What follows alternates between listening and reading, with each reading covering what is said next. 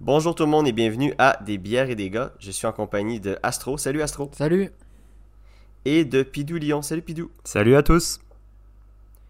Donc euh, aujourd'hui, on parlera pas de politique, on va aller dans notre, notre autre champ de compétences qu'on peut dire. Donc on, est tous des, euh, des adeptes de la trilogie, euh, de, la, trilogie, de Star Wars. Et on va faire une, une, une série sur, sur, sur cet univers-là. Euh, en commençant par euh, la première trilogie, donc le 1, 2 et 3. Donc on commencera pas par la série originale, et après ça, on, pour pas mélanger tout le monde, on va commencer par le 1, 2, 3, donc l'enfance de, Anakin Skywalker jusqu'à temps qu'il devienne Dark Vader.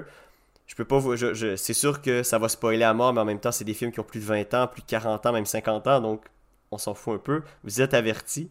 Donc, euh, le plan de la séance, comment ça va se, se faire? J'aimerais commencer peut-être par euh, un tour de table euh, pour discuter de la trilogie, donc le 1, 2, 3, donc la menace fantôme, l'attaque des clones et la revanche des Sith, dans son ensemble.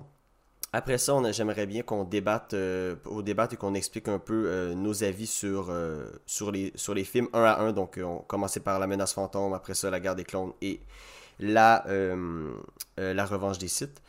Donc, euh, et à la fin, peut-être des notes finales pour, donner, parce que c'est toujours le fun de donner des notes à la fin. Donc, je sais pas qui aimerait commencer. Je pourrais peut-être commencer par toi, Pidou. Qu'est-ce que tu as pensé de cette trilogie-là? C'est quand même une trilogie qui est sortie, le, dernier, le dernier opus est quand même sorti depuis 2005. Alors, bah, tout, tout d'abord, je dois dire que Star Wars, c'est littéralement ma saga préférée. Euh, et que le 3, c'est le premier que j'ai vu en salle à l'époque, euh, qui m'avait fait bien peur d'ailleurs à la fin. Donc euh, je suis pas sûr d'être hyper objectif. je crois vraiment que je vois encore ça avec des yeux d'enfant. J'ai encore regardé une partie du, une partie du 1 aujourd'hui et malgré tous ses défauts, je l'adore. Donc moi je dirais que c'est ma, ma, ma trilogie préférée. malgré tous ses défauts, c'est quelque chose. Il y a un bon technologique. J'adore l'histoire. les préquels, c'est vraiment pas facile à faire parce que ben, en substance, on sait qu'Obi-Wan va pas mourir, on sait que Anakin, entre grandes guillemets, va pas mourir. Euh, il y a un aspect philosophique, on en apprend plus sur la force. D'ailleurs, on aura peut-être un débat là-dessus, ça pourrait être intéressant, sur la force vivante. Donc, euh, tout ce qui est euh, un peu moins le religieux, un peu plus le scientifique. J'adore les designs des vaisseaux, j'adore l'esthétique en général. Donc, c'est c'est très c'est très beau et l'histoire l'histoire me plaît. Donc, pour moi, c'est ma trilogie préférée. Voilà, c'est on y va rapidement, j'imagine, pour faire un tour de table, et puis après, on pourra peut-être en parler un petit peu plus. Oui, exactement, c'est ça. Donc, j'aimerais. Euh, merci, Pidou. Puis, euh, j'aimerais euh, entendre peut-être Astro maintenant sur, sur cette trilogie-là. Oui, alors, moi aussi, le, premier Star Wars que j'ai vu au cinéma, c'était le 3. Et pour la petite anecdote, je tiens énormément à remercier ma mère parce que moi, mon père aimait pas trop Star Wars. Et donc, c'est ma mère que j'ai dû traîner pour aller voir ce film au cinéma. Donc euh, je pense pas qu'elle ait eu un, grand plaisir. Je suis même pas sûr qu'elle ait vu ceux d'avant. Donc pour ça, merci. Mais euh, moi, pendant très longtemps, même je pense encore aujourd'hui, ça a toujours été ma trilogie préférée, celle-là. Parce que forcément, c'est celle avec laquelle on a grandi. Moi, je pense que quand j'ai découvert, j'avais à peu près le même âge qu'Anakin. Puis on rêvait tous d'avoir, euh, je pense, la, la vieille queue euh, dégueulasse de cheveux, la queue de rat là, qu'il a pour dire que c'est un, un, un, padawan. J'approuve. Donc il y a plein de, de trucs comme ça. Moi j'avais beaucoup aimé cette, euh, cette, cette trilogie-là. donc c'est ça. Moi, après, je suis pas très fan. Je suis fan de, de, l'univers euh, Star Wars, mais je suis pas très fan. Moi, j'attends les projets sans non plus les attendre euh, en bavant euh, les uns derrière les autres. Donc, voilà. Mais j'ai un rapport quand même assez. J'aime bien me refaire les trilogies de, de, temps en temps. Il y a forcément quelques défauts, surtout du point de vue cinématographique. Mais, mais donc, c'est ça, je pense qu'on en parlera après, film par film. Mais globalement, pour moi, c'est une bonne trilogie à laquelle j'ai grandi avec. Donc euh, vraiment un plaisir euh, d'en parler avec vous euh, aujourd'hui. Super, merci Astro. Puis pour, pour ma part, moi, je crois que je vais être peut-être la personne la plus critique ou peut-être je peut-être pas dans le sens que ça n'a pas fait partie de mon enfance et tout ça. On a, on a la même âge, on a, on a tous entre 24 et 26 ans, donc euh, c'est sûr que ça fait partie de, mon enfance et tout. Et moi, c'est le deuxième que je suis allé voir euh, avec, euh, je pense, pour une fête d'amis. Je sais pas comment on a fait pour rentrer là. Pour vrai, c'était, c'était quand même en 2002, donc on était quand même assez jeunes. donc c'est ça. Donc j'ai toujours bien aimé cette série-là, mais je trouve qu'elle a perdu, moi, de, mon, son panache quand j'ai écouté la série originelle de, de Lucas, donc le 4, le 5 et le 6 à cause que ben, les, films 4, 5, 6, selon moi, sont beaucoup plus simples euh, et euh, des, meilleures œuvres cinématographiques que le 1, 2, 3. Je trouve qu'il y a beaucoup, beaucoup, beaucoup de choses que George Lucas a voulu faire euh, dans le 1, 2, 3. Et il s'est un peu pété les dents sur certains trucs, mais je pense qu'on va y revenir plus tard. Mais moi, le gros point que j'aimerais dire sur cette trilogie-là, c'est que cette trilogie-là aurait pu être ben, seulement deux films, le 2 et le 3. Et j'aurais vu, moi, le 1 un peu comme un euh, un, solo euh, ou euh, un Rogue One. Donc vraiment un film, genre je l'aurais appelé moi Anakin Beginnings ou quelque chose comme ça, parce que ce film-là, selon moi, à part, montrer que, les sites sont revenus et tout ça, puis qu'on rencontre Anakin, ben, ce film-là, je trouve qu'on peut le résumer trop rapidement, surtout pour un film qui est supposé expliquer énormément de choses. Donc, euh, le 1 aussi, dans, dans, plusieurs, dans plusieurs ordres de, visionnement des films, euh, même le 1 des fois est écarté euh, totalement ou, et même secondaire. Donc, je ne sais pas si vous êtes familier avec le Machete Order, mais le, le, 1 est, est, entre parenthèses. Donc, si vous voulez l'écouter, vous l'écoutez. Sinon, vous pouvez tout de suite tomber au 2 et au 3. Donc, c'est ça un peu pour moi pour. c'est bien, on n'aura pas de mal à trouver des points de désaccord. oui, c'est exactement. Mais euh, c'est ça, donc euh, moi, ça, ça va un peu, c'est un peu ça pour moi, euh, pour, cette, pour la trilogie. En son ensemble, je dis pas que j'aime pas les films, parce que les films sont, sont très bons, surtout le 1 et le 3. donc on va commencer, je pense, on va commencer tout de suite par aller... juste éventuellement rajouter une chose que je conseille absolument de regarder la vidéo sur YouTube. Alors c'est en anglais, mais je crois que les sous-titres sont disponibles en français. Euh, qui s'appelle La politique derrière la, première trilogie ou La politique derrière la menace fantôme. On vous mettra un, lien dans les commentaires si vous êtes sur YouTube, qui explique en fait tout le lore qui justifie en fait le, bah, en fait, le bazar qui est, euh, l'épisode 1. Euh, et en fait, vous comprenez mieux après la trilogie en entier. voilà, je tenais juste à, mettre ça un petit peu en, en avant parce que c'est vrai que c'est une vidéo qui est pas très connue par les francophones mais qui avait quand même assez explosé lors de sa sortie et euh, qui est vraiment vraiment intéressante. Si vous voulez de la politique internationale, enfin de la politique galactique, euh, c'est hyper hyper pertinent. Super, merci, merci Pidou. Puis je pense que ça va être un bon point. Euh, je, je, me, je me, note, je me note ça directement là, pour pour le 1 parce que c'est ça, ça, m'a, ça m'a donné une idée. Donc, euh, euh, je sais pas si peut-être Astro, tu, pourrais commencer par, euh, écoute, on peut y aller tout de suite. La menace fantôme, donc rapidement, c'est, le film que tout le monde attendait après le retour du Jedi. il sort en 1999 avec un casting quand même assez incroyable. les attentes, qu'est-ce que tu penses de ce film-là et de, de, de, d'un peu de, la relance après ça de, de l'univers Star Wars? Oui, bah alors je pense qu'en vrai, moi c'est le premier film que j'ai vu de Star Wars. Je pense vraiment pas avoir commencé par le 4, 5, 6. Je pense que j'ai commencé dans l'ordre le 1, 2, 3.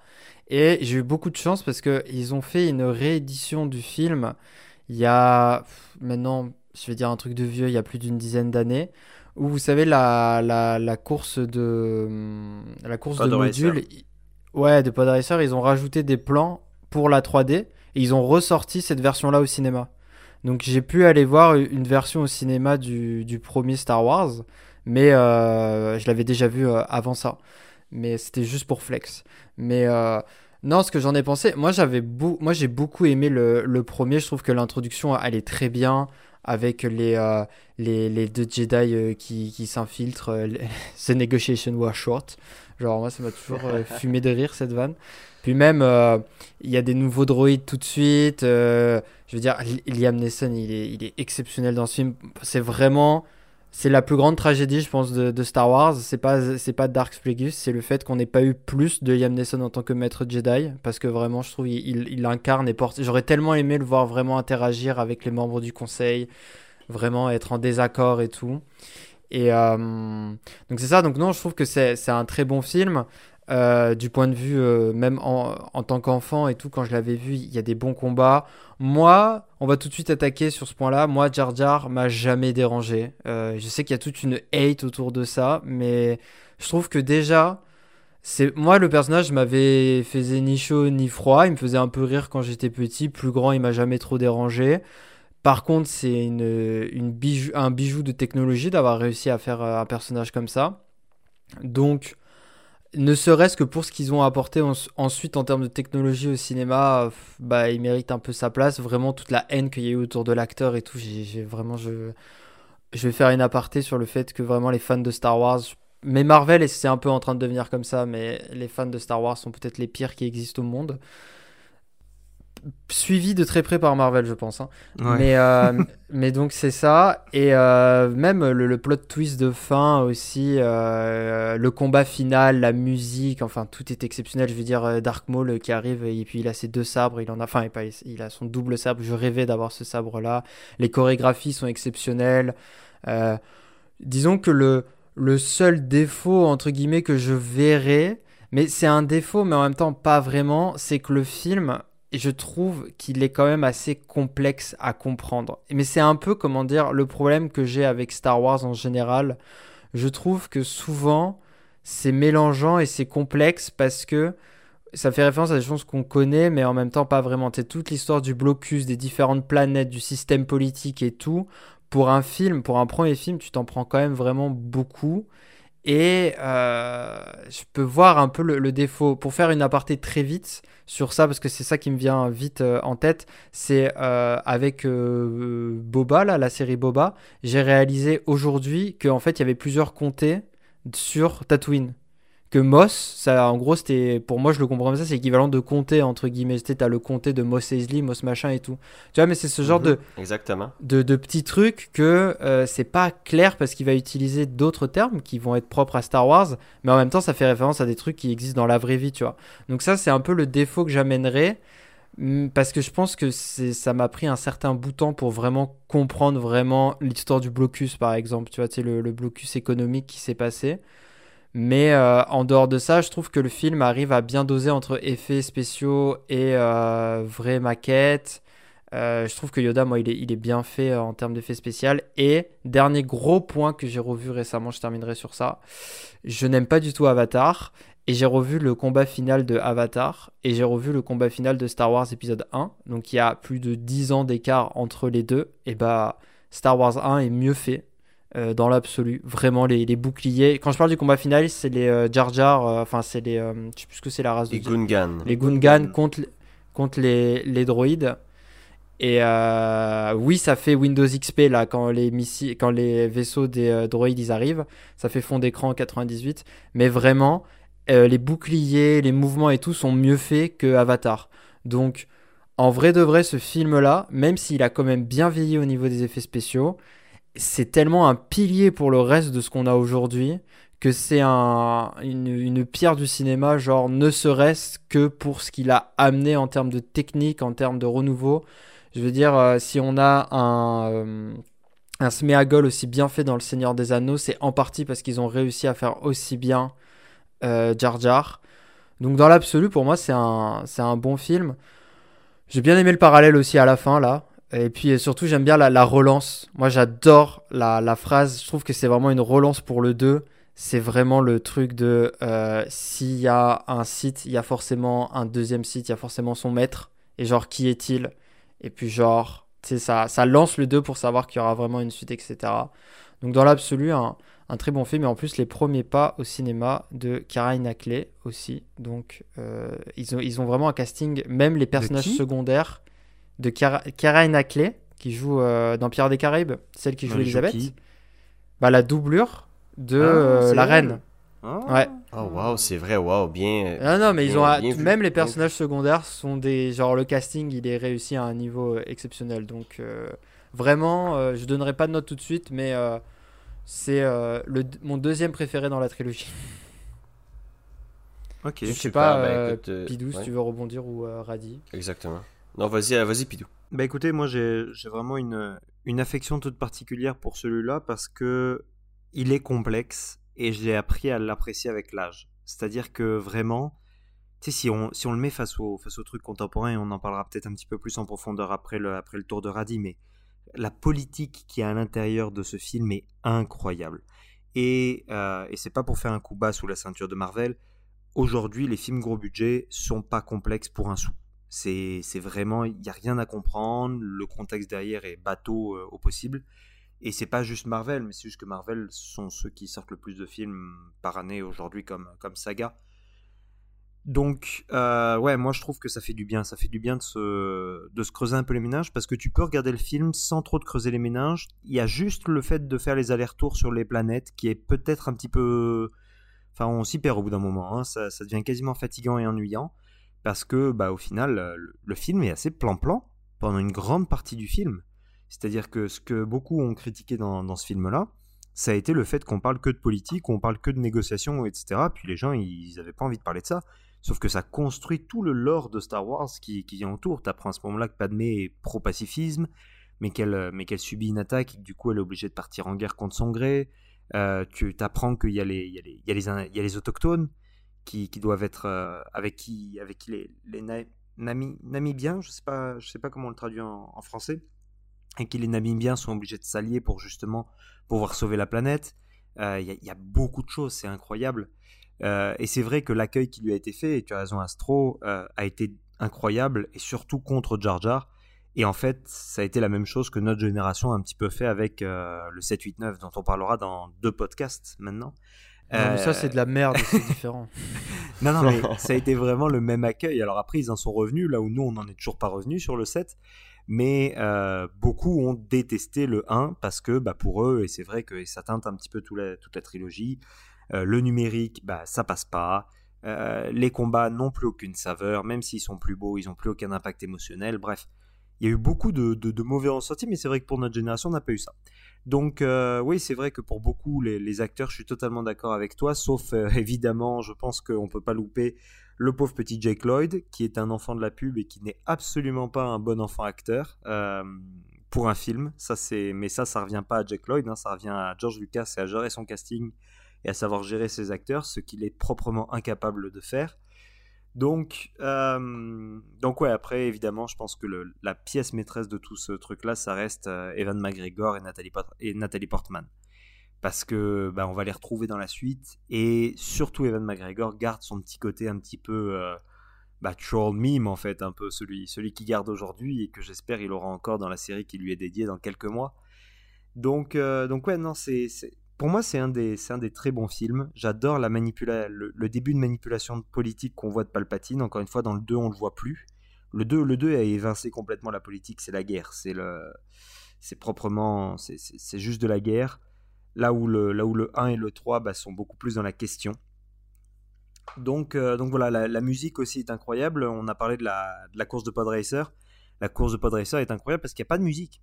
En fait, jusqu'à la fin, jusqu'à la dernière ligne droite où il commence à se battre un peu en mode baignure, euh, c'est une course très longue. C'est-à-dire qu'on voit les trois non, tours. Puis, attends, Pidou, je, je vais juste couper, pas en mode baignure. C'est baignure, oui. course. je, ne sais pas si tout le monde. mais ça, hein. Je l'ai envoyé, je, suis sûr que je vous l'ai envoyé, j'ai un plan par plan de Bénur et de la pod racing.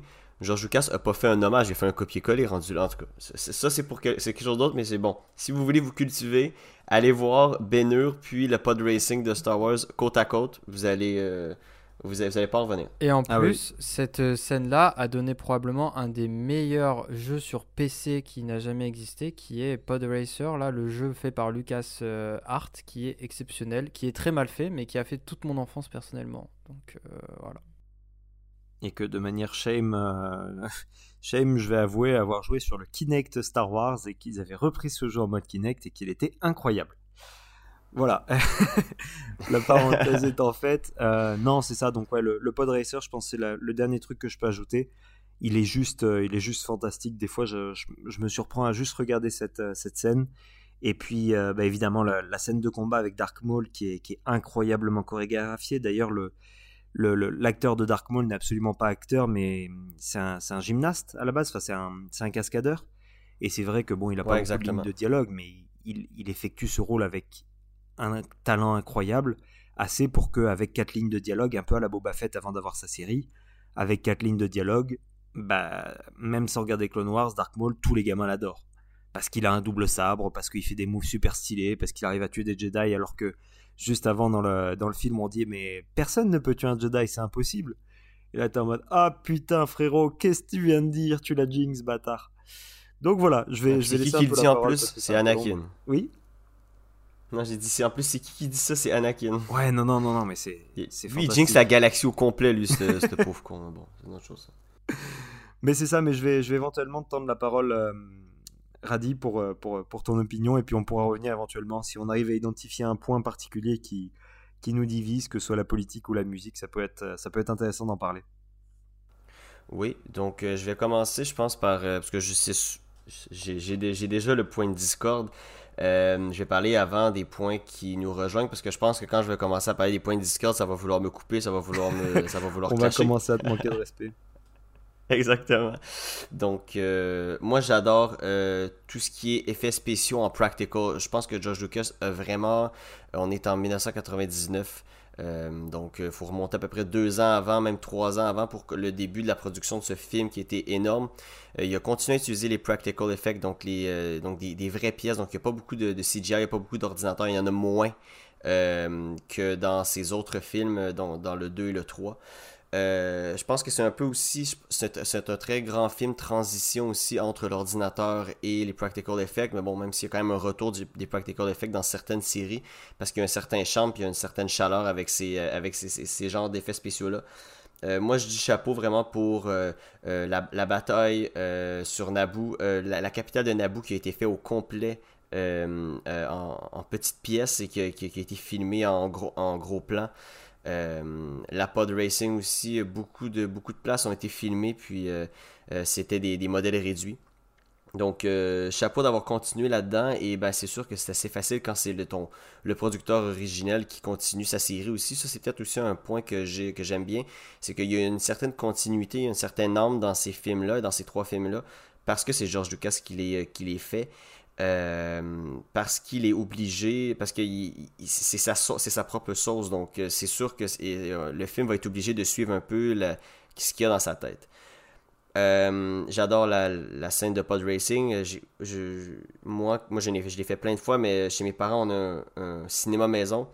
Et avec mes amis, quand on était au secondaire, on, quand, le, on ça, le coffret Blu-ray est sorti, donc le coffret Ultra HD, euh, je les ai tous invités chez moi, puis on a fait un 1, 2, 3, 4, 5, 6 d'un coup. Euh, en, écoutant ça, puis quand on est arrivé à la course de pod racing, on a mis ça au maximum. Écoutez, les murs tremblaient dans la maison, c'était incroyable, on se croyait, on se croyait absolument là. Puis j'ai des frissons à chaque fois que je le vois parce que c'est comme Ben Hur. C'est, tantôt je disais oui, c'est quasiment un plagiat, mais sauf qu'il te fait revivre les mêmes émotions. C'est, quand même, quand même assez bien. Là où est-ce que euh, je vais être en désaccord avec peut-être vous, dans le sens peut-être plus Pidou, mais peut-être Astro aussi euh, c'est que euh, déjà le fait que tu euh, que Pidou tu dois nous dire écoutez cette vidéo là si vous voulez encore bien apprécier le 1 et de dire que la politique est incroyable c'est c'est ma porte d'entrée c'est en quoi je dois écouter une vidéo pour comprendre un film genre c'est comme c'est bah, je, je, attends attends attends attends là, là, tu viens de résumer tout Star Wars. Pourquoi t'es obligé de lire un livre lire un comic pour vraiment mieux comprendre la série. C'est enfin le, le film, ce que tu je veux. Je crois que les films peuvent ça. là, t'as passé les. Non, mais ça c'était. Ça, c'était pour tuer garde. c'est ça. Non, non. Autant le, commentaire de Radi était recevable, autant le tien, je ne peux. non, mais euh, Astro est dans le trolling en ce moment. Là, et on va voir son, son avis après. Mais je veux juste non, parce qu'il le pense vraiment. Il le pense vraiment. Pour avoir, vu, pour avoir eu des conversations avec lui. Un peu. Il le pense vraiment. Bah, un, peu, mais en même temps, je pense que c'est du. Euh, c'est un, argument qui est très lazy parce que plein de films comme ça, donc euh, je pourrais, on pourrait sortir le film Avatar, euh, tu dis, ah oui, mais sauf que si tu lis vraiment ce, que, ce que James Cameron a fait, tu peux comprendre le lore encore plus, ou Dune, si tu as, si as lu le livre à 100%, tu peux comprendre encore plus. Donc, c'est tout le temps ça, un film, c'est un film, c'est une expression, c'est plus difficile, mais bon. Euh, pour en revenir euh, un peu à ce que je disais pour le 1, euh, je crois que le film se tient en lui-même. Ça, ça, ça, je, vous, je, vous, le donne, le film se tient, mais le, le, le côté politique est très lourd et c'est pour ça qu'il ralentit, selon moi, beaucoup dans ce film-là, qui ralentit l'intrigue énormément. et tu sais que dire qu'il faut écouter des vidéos avant ou qu'il faut comprendre la politique encore plus et tout ça et qu'il faut l'écouter plusieurs fois pour comprendre. Un film, c'est une expérience. Puis la première fois quand tu l'écoutes, il faut que ça soit, euh, faut que ça soit le fun, mais sauf que l'écran d'accueil, le, le, le, fameux title scroll, ça commence puis on comprend absolument rien ce qui se passe. Genre, il commence à avoir des, il y a, la Fédération galactique du commerce. Qu'est-ce qui se passe? Et moi, j'ai juste le feeling gros. Avant qu'Astro me coupe, tantôt j'allais le dire, mais je fais une grosse comparaison, mais comme le tweet de communication de Star Wars à la fin du 9 en disant Vous saviez que sur Exagold, il y avait des esclaves, donc c'est comme ça qu'ils ont pu construire toutes les, euh, les Star Destroyers euh, euh, sur la planète. Donc, absolument aucune. Tu sais, n'importe quoi. Tu sais, c'est, à un moment donné. Il y a quand même un monde de différence entre Exegol et le fait de comprendre comment Dark Plagueis a aidé. parce que Dark Plagueis est encore en vie à la, dans le 1. et comment Dark Plagueis a mis en place le blocus avec Dark Sidious. Tu peux m'accorder ça. Ouais. Ouais, bah, oui, mais en même temps, non. En même temps, en, même temps, on, sait pas on sait pas c'est qui Dark Plagueis. Oui, mais je veux dire, le, le, on va pas trop dériver sur le 7, 8, 9, mais dans le 9, euh, le fait de pas savoir d'où vient Exegol, etc., ça pose un réel problème au plot, parce que ça amène à la phrase « Somehow Palpatine returns », qui est l'un des majeurs problèmes de ce film et de la trilogie. Là où dans le 1, si tu t'en limites à, à, juste le visionnement, tu dis ok, il y a littéralement une, fédération du commerce qui arrive, qui pose un blocus parce qu'il n'est pas content de la loi actuelle sur, le, sur les, les, les, merde, les accords de libre-échange, en gros. Euh, ça commence déjà à être compliqué, moi, je trouve. Parce que c'est ah, ça, bah oui, mais là, il que je crois. Non, non, se creuser les ménages un peu. Il n'y a, pas, a pas de commande. Star Wars le 4, 5 et 6. Non, non, laisse-moi terminer. Le 4, 5, 6, c'est des films simples. C'est des films qui ont de la politique, qui ont, qui ont un peu de politique, mais qui ont beaucoup de, de ce sens de la rébellion, tout ça, parce ah qu'il y a la rébellion et tout ça. Mais sauf que là, George Lucas a fait un pari, selon moi, qui est semi, qui a semi-réussi en disant venez, je vais vous expliquer c'était quoi la République avant. Donc, il commence à, vous, à balancer des accords de libre-échange. c'est, Il va plus loin je ça. il ne veut pas expliquer la République, il s'en fout. Ce qu'il veut expliquer, c'est comment Palpatine est monté au pouvoir et ça a amené Anakin à devenir Dark Vador. Donc, quand tu racontes une histoire, tu dois faire en sorte de favoriser tout ce qui est, tout ce qui est pertinent dans ton histoire. Euh, là où dans le 4-5-6, il n'a pas besoin de raconter de politique, c'est que quelle politique est intéressante dans le 4-5-6 le fait que le Sénat soit dissous euh, et que ça permette l'utilisation de l'étoile de la mort, le fait que l'empereur ait tous les pouvoirs et que Dark Vador soit son homme de main, et le fait que cette politique soit oppressive et génère une rébellion. Littéralement, t'as pas besoin de plus pour raconter, pour raconter tout ça, parce que bah, tout ce qui se passe sur Bespin, c'est compréhensible, tout ce qui se passe avec l'étoile de la mort, c'est compréhensible, et la motivation des rebelles est compréhensible. Dans le 1, 2, 3, tu dois dire comment on est passé d'une république un empire avec un seul gars, alors qu'on a des milliers et des milliers de systèmes.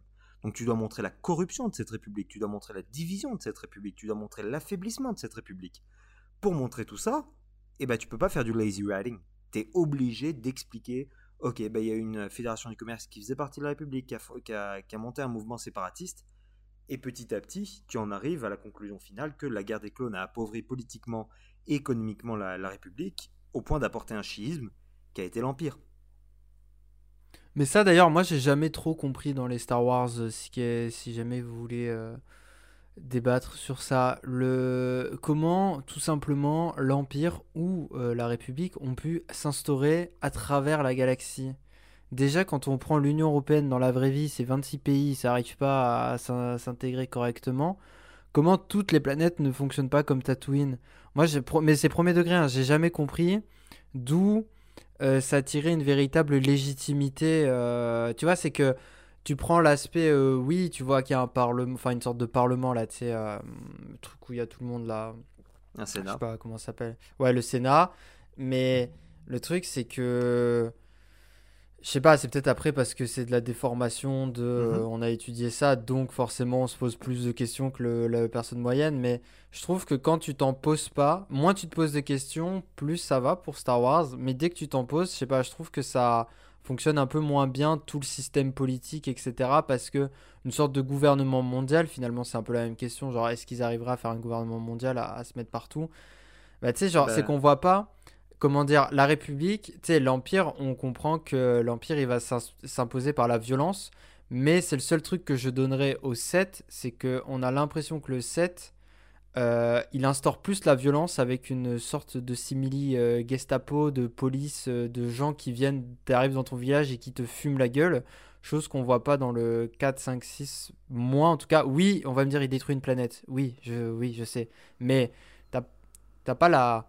Comment dire gros. Juste trop gros, il fait juste, ça fait juste. Ça ouais, fait juste non, pas- mais tu sais, jusqu'à ce moment-là, pourquoi t'as peur de lui? Et à partir de là, je comprends que l'Empire arrive à se mettre, mais tout le plot d'avant, comment il y arrive, tu vois? Parce que c'est un reliquat de la République, euh, que, parce que Palpatine a pris le pouvoir et tout, tu vois?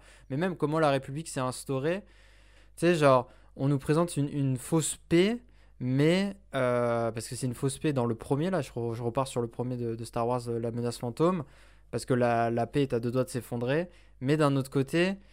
Euh, à quoi elle tient cette paix? Parce que après, Bah, c'est peut-être parce qu'on ouais. nous présente que Tatooine, que- pas que Tatooine, mais tu sais, on nous présente beaucoup de Tatooine énormément dans les films, donc on, on se dit bah la galaxie ressemble plus à ça, c'est peut-être un défaut aussi. Puis il est peut-être un peu trop ambitieux par rapport à ce qu'il peut nous montrer en tant, en tant que film, mais euh, je trouve que ça c'est un peu le, le défaut du film et la défaut de cette trilogie là, c'est que c'est quelqu'un qui veut paraître big brain, genre te dire ah regardez comme c'est intelligent mon film, mais il y a plein de défauts et du point de vue de Sciences Po, si on redérive un peu, son truc il marche pas quoi dans la. Bah, dans- en fait, ça mais marche très très bien. C'est ambitieux. Ça marche très très bien parce que c'est expliqué et encore une fois, on est dans une saga. Donc là, je pense que ça fera, la- ça fera l'objet d'un débat euh, alternatif. Mais dans une saga, forcément, les œuvres autour, ne... enfin, euh, Star Wars se limite pas au film. Mais euh, si tu veux vraiment comprendre un petit peu euh, comment ça fonctionne, c'est qu'en fait, déjà, euh, la République, elle a plusieurs centaines de milliers d'années. Il y a eu la Vieille République, il y a eu la High Republic, il y a eu l'Empire Sith. En fait, la, hum, la galaxie dans laquelle, parce que c'est pas inter, c'est dans la galaxie, c'est pas différentes galaxies, c'est une seule galaxie où il y a plusieurs, il y a plusieurs centaines de systèmes. Et donc, tous ces systèmes, etc., sont regroupés autour de routes d'hyperespace. Donc là, vous, si vous êtes sur YouTube, vous allez avoir la photo de la carte en fait de, Star Wars qu'on voit déjà à plusieurs reprises dans, le- dans les films, notamment dans le 3, ils ont toute une petite réunion autour de, autour de ça. Et euh, tous les systèmes qui sont euh, les plus développés sont ceux qui sont euh, évidemment à côté des, routes commerciales. Et donc en fait, les systèmes sont, plus faciles à gouverner parce qu'ils sont proches, proches autour du cœur de la, de la galaxie. Par contre, tout ce qui est dans le Outer Rim, donc la bordure extérieure, notamment Tatooine, bah, eux échappent un petit peu à ce contrôle. Et c'est là où il explique un petit peu ce que toi tu dis, c'est que bah, en fait, tu peux pas contrôler des centaines et des centaines. Mais en même temps, c'est pas l'objectif parce que la constitution entre grandes guillemets de la, du Sénat de la République, il est pas, euh, pas quelque chose où toutes les lois sont appliquées de la même chose. Ils se mettent d'accord sur des grands principes. Donc euh, le- le- les tarifs commerciaux, le- l'esclavage, ou tu vois des choses comme ça, de telle manière à ce que bah, ça fonctionne. Et euh, la République, elle, est garante d'une certaine sécurité. Euh, notamment vis-à-vis des Hutt, vis-à-vis des... euh, après, il y a, les Yuuzhan Vong, enfin, il y a beaucoup de beaucoup d'espèces qui sont dangereuses dans la galaxie. Mais pour simplifier, vraiment, c'est que la galaxie, ça fait des centaines de milliers d'années qu'elle a l'habitude d'être sous un certain type de pouvoir, quel que soit le chef à, à sa tête. Et donc, c'est régnable. En soi, c'est régnable. Mais c'est vrai que dans le 1, euh, on s'en limite à expliquer à quel point la bordure extérieure, Tatooine, euh, ne répond pas au, cœur du, problème, notamment quand euh, Anakin dit Ah, mais moi je suis un esclave, vous êtes des Jedi, est-ce que vous êtes venus pour libérer tous les, tous les esclaves? Et il a fait Non, bah non, frérot, en fait, je suis pas là pour ça, je suis là pour sauver, le, je suis là pour sauver les fesses de la princesse. Et puis il dit vraiment Ah, ben. Il, il s'étonne, même, la, même Padmé qui habite sur Naboo, qui est pas très très loin, mais qui elle fait partie de la, bordure du milieu, la Mid-Rim, et bien penser que euh, l'esclavage était aboli partout. Et elle se rend compte que, bah, en fait, c'est pas vrai parce que les, tous les secteurs de la, de la, de la bordure extérieure sont laissés à l'abandon. Donc, euh, c'est vrai qu'on peut trouver des, des incohérences au niveau sciences politiques si on se creuse vraiment la tête. Euh, voilà, mais c'est qu'aussi on n'a pas tout le contexte. Et c'est vrai que dans un film, si on reproche en même temps au film d'être trop complexe, mais en même temps qu'on le reproche de ne pas expliquer la constitution et le, le- fédéralisme ou le confédéralisme d'une galaxie, c'est un petit peu compliqué de jouer, de jouer sur les deux. Je pense qu'il y, y a un parti pris de la part du réalisateur. Non, mais par exemple, dans le premier, moi, je me suis toujours. euh, Mais après, je, je l'ai peut-être pas compris, hein, je l'ai peut-être loupé, parce que, encore une fois, moi, je regarde ça comme un spectateur euh, lambda, mais je trouve que, justement, Alors en ce moment, quand on tourne, on est le 3 février. Euh, Boba Fett est la série la plus. euh, Enfin, c'est la série actuelle de l'univers Star Wars, donc c'est pour ça que ça me, titille et on risque d'y faire référence. Mais euh, moi, ce qui m'a toujours titillé dans Star Wars, c'est que il y a un blocus économique, mais il parle pas des ressources. T'as l'impression que les... là, c'est la première fois, en tout cas dans l'univers présenté en tant que tel. Peut-être dans Solo, ils en parlent aussi des ressources. Dans Solo et dans Euh, Star Wars 8. Ouais, c'est ça que, tu sais, quand même pour voyager à travers l'espace, etc. Justement, on parlait de Dune tout à l'heure, tu sais, la Spice et tout, là, le truc qui permet de voyager à travers le temps, etc. Tu te dis, voilà, tu vois, et je trouve que ça, par exemple, il a- c'est un peu comme quand dans les films, euh, dans Marvel, pour faire le parallèle, ils n'arrivent pas à expliquer une technologie, donc ils disent it's nanotech, genre euh, c'est la nanotechnologie. T'as l'impression qu'il a voulu rendre son truc un peu politique, donc il a dit, il y a un blocus économique. Genre, démerdez-vous avec ça, tu vois. Bah, t'as besoin d'en Et- savoir plus, honnêtement. Dans l'absolu, dans l'absolu, non, mais au vu des ambitions que le film veut porter, un peu quand même, tu vois. C'est là, c'est le, mais c'est le seul reproche que je lui ferais à ce film. Et si on se titille sur ça, dans l'absolu, c'est pas, ça reste un très bon film. hein. C'est juste que souvent, je pense que il est, il a pas porté entre guillemets son projet assez loin. Euh, on, on sait pas vraiment comment ils se déplacent, comment ils vont aussi vite. Oui, ils font les sauts en hyperespace et tout. Et puis ça, pour le coup, c'est c'est pas essentiel au film, mais c'est quand même euh, c'est quand même quelque chose qu'on qu'on pourrait se, se poser la, la question entre guillemets par rapport. euh, tu sais, il n'y a pas besoin de lire un comics ou, euh, ou etc. quoi. Donc euh, donc c'est ça. Mais après, globalement, je trouve que ça reste un, très bon film. Je trouve que les combats sont exceptionnels. Et encore une fois, c'est là où c'est très fort c'est que déjà c'est original, c'est de la création de... Ça crée vraiment quelque chose par rapport au, au set qui ne crée rien, par exemple. Tu sais, si on prend euh, des films qui se repassent euh, le flambeau, en- entre guillemets, le set ne crée rien, le 1 amène vraiment quelque chose. Et en plus, euh, c'est quelque chose, euh, je veux dire, il y a des nouveaux thèmes musicaux aussi qui sont exceptionnels. Je veux dire, Duel of Fate est, est, est un, est un bijou. Donc vraiment le premier à tous les niveaux. En tant que film, en tant que tel, et ce qu'il a apporté pour l'industrie du cinéma et du blockbuster, c'est exceptionnel. Et si on lui fait les seuls reproches, c'est de ne pas assez pousser assez loin son univers. Écoute, moi j'ai déjà entendu ces reproches-là pour ma trilogie préférée qui est Le Seigneur des Anneaux. Donc il n'y a pas. Je pense que, je pense que ça, ça va bien se passer. Mais je pense que c'est vrai qu'il y a. Selon moi, il y a pas. il y a- Je sais pas s'il y a pas assez poussé, mais sauf que moi, je vois, je vois vraiment le 1 comme euh, un film d'introduction, mais pas, pas, dans, pas dans le bon sens du terme, dans le sens vraiment comme si c'était un demi-film. Genre, c'est comme. Je sais pas si vous avez déjà vu. euh, euh, pour, pour les gens qui savent, est-ce que vous avez déjà vu le, le Roi Lion 1,5 Ouais. ou 1 et 3 quarts? Oui, le Ben, moi, troisième. enfin, ouais, le- celui qui se passe Ouais, entre. Ouais, ouais, je l'ai. Oui. Ouais, qui, ben, qui se passe pendant. Mais, ah, moi, c'est un peu ça que j'ai comme. Je trouve que euh, peut-être que la marche était trop haute pour, euh, pour George Lucas, mais sauf que George Lucas avait une idée en tête, puis je la, je la, je la vois très bien, puis, puis Doug l'a bien résumé. Puis on, on a fini par comprendre tout ça, mais sauf que moi, je trouve que euh, il a commencé, il a fait OK, je dois mettre des choses en place, mais il a mis des choses en place qui n'étaient pas de l'univers de Star Wars d'avant. Et c'est vrai qu'il du- c'est vrai qu'il faut innover dans la vie. Puis je, ne lui reproche aucunement de de, pas de, d'avoir essayé ça parce que c'était quand même un lancer de dés, mais en même, puis en même temps il voulait essayer de nous montrer un peu plus la politique en arrière de Star Wars et tout ça. Mais reste que euh, le premier, euh, à part, euh, comme, comme je vous ai dit tantôt, moi selon moi il se résume en les sites sont les, les sites sont revenus, on a peut-être trouvé l'élu. Point. Genre, pour vrai, ce qui s'est passé sur Naboo, la Federation Trade, pour vrai, tout ça peut être réexpliqué dans le, dans le 2. Parce que dans le 2, c'est là qu'on voit que le masque tombe un peu, puis c'est un peu ça que, que, Yo- que Yoda dit. En plus, il dit même, il dit le, le côté obscur a laissé tomber son masque, enfin, genre, puis là, enfin, on voit ce qui se passe, on voit que la guerre, euh, puis la résistance euh, qui, qui, qui, qui est en- par la Trade Federation, c'est euh, le, grand patron, c'est c'est le, le- maître site, c'est Sidious. Donc, euh, c'est ça. Donc, moi, pour ce, film-là, j'ai vraiment, j'ai vraiment un, pas, pas, pas, pas un malaise, mais vraiment un, ok, c'est un, c'est un bon film, c'est un film Star Wars, mais comme j'ai dit, moi je, le, moi je le mettrais entre parenthèses pour vrai dans cette trilogie-là, dans le sens que je trouve que le 2 et le 3 se répondent mieux, même si le 2, je trouve, est euh, une pure daube au niveau des effets spéciaux surtout. Euh, me je me déconnecte tellement du film des fois avec, cette, euh, avec les effets spéciaux, surtout sur Genesis. Genesis ou Genova, je sais plus trop comment on dit. Genesis.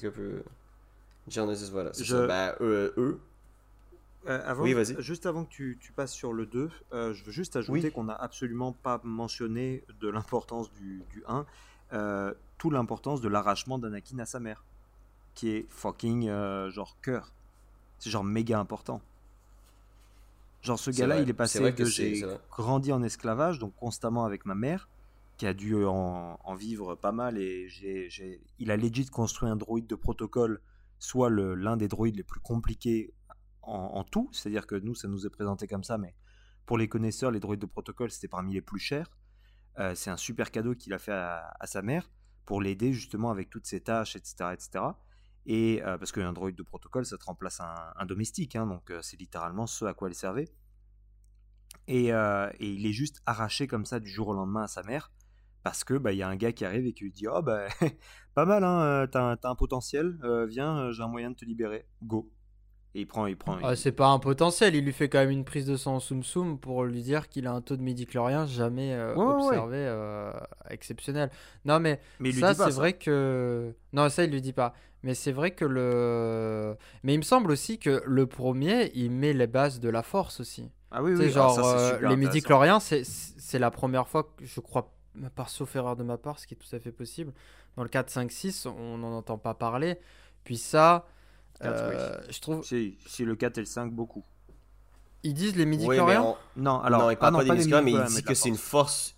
Ouais, il dit que c'est une énergie qui nous entoure, qui nous enveloppe et tout ça, surtout Obi-Wan dans le, dans le 4 quand il est dans non, mais je disais, euh, tu sais, il explique comment la force, entre guillemets, fonctionne, comment on sait si tu es, euh, comment dire, sujet à la force ou pas. Ça veut dire qu'ils ont un moyen de le mesurer, qu'ils arrivent à savoir, machin et tout. Parce qu'il dit quand même que Anakin a plus de midi dans, dans le sang que, que Yoda. Et Yoda, c'est censé être, enfin, c'est le, il a l'impression de te dire que c'est le plus haut qu'ils aient jamais, enfin, parmi les plus hauts qu'ils aient jamais vu, tu vois.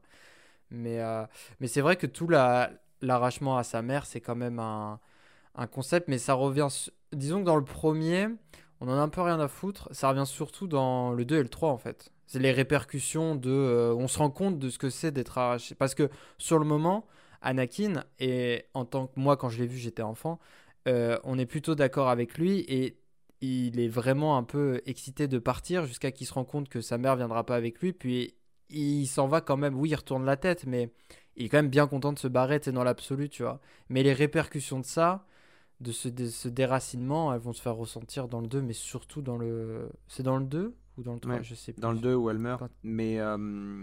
Oui, il désingue tous les gens là.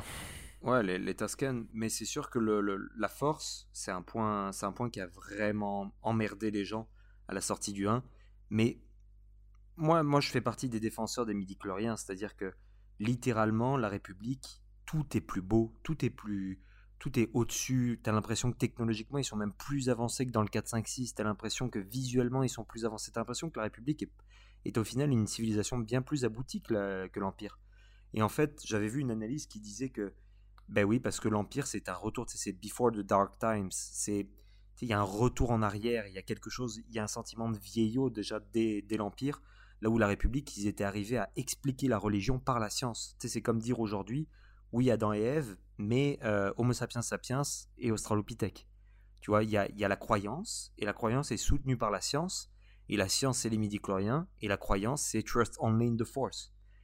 Donc c'est génial parce que tu te dis, ah ouais, tout ce, que, tout ce en quoi ils ont cru plus tard, en fait, ils l'avaient déjà expliqué par la science, mais comme l'ordre Jedi s'est complètement fait anéantir, etc., ben on en revient à la croyance parce que c'est vrai que pour embrigader un petit jeune euh, sur Tatooine, ben c'est mieux de le faire croire qu'il y a un esprit supérieur plutôt que, ben en fait, euh, t'as assez de midi dans le corps, du coup t'es sensible.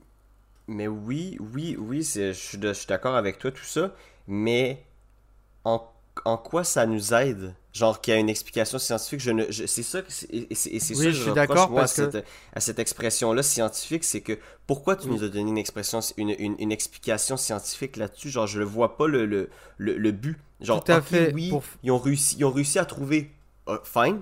C'est quoi, quoi le but après? On en reparle dans le 2 et dans le 3, ça donne. ça, ça, c'est quoi le but de ce que tu racontes dans un, dans un film alors en général? Non, mais pour faire, pour rebondir ce que sur dit euh, Radi, justement, si on fait le parallèle avec Harry Potter, par exemple, la magie, c'est jamais expliqué. Euh, est-ce qu'on peut la mesurer Est-ce qu'on peut le truc Elle se traduit par des signes comme euh, la force, c'est-à-dire que tu es capable d'anticiper des choses, tu es capable d'avoir de faire venir un objet à toi, etc. pour la force.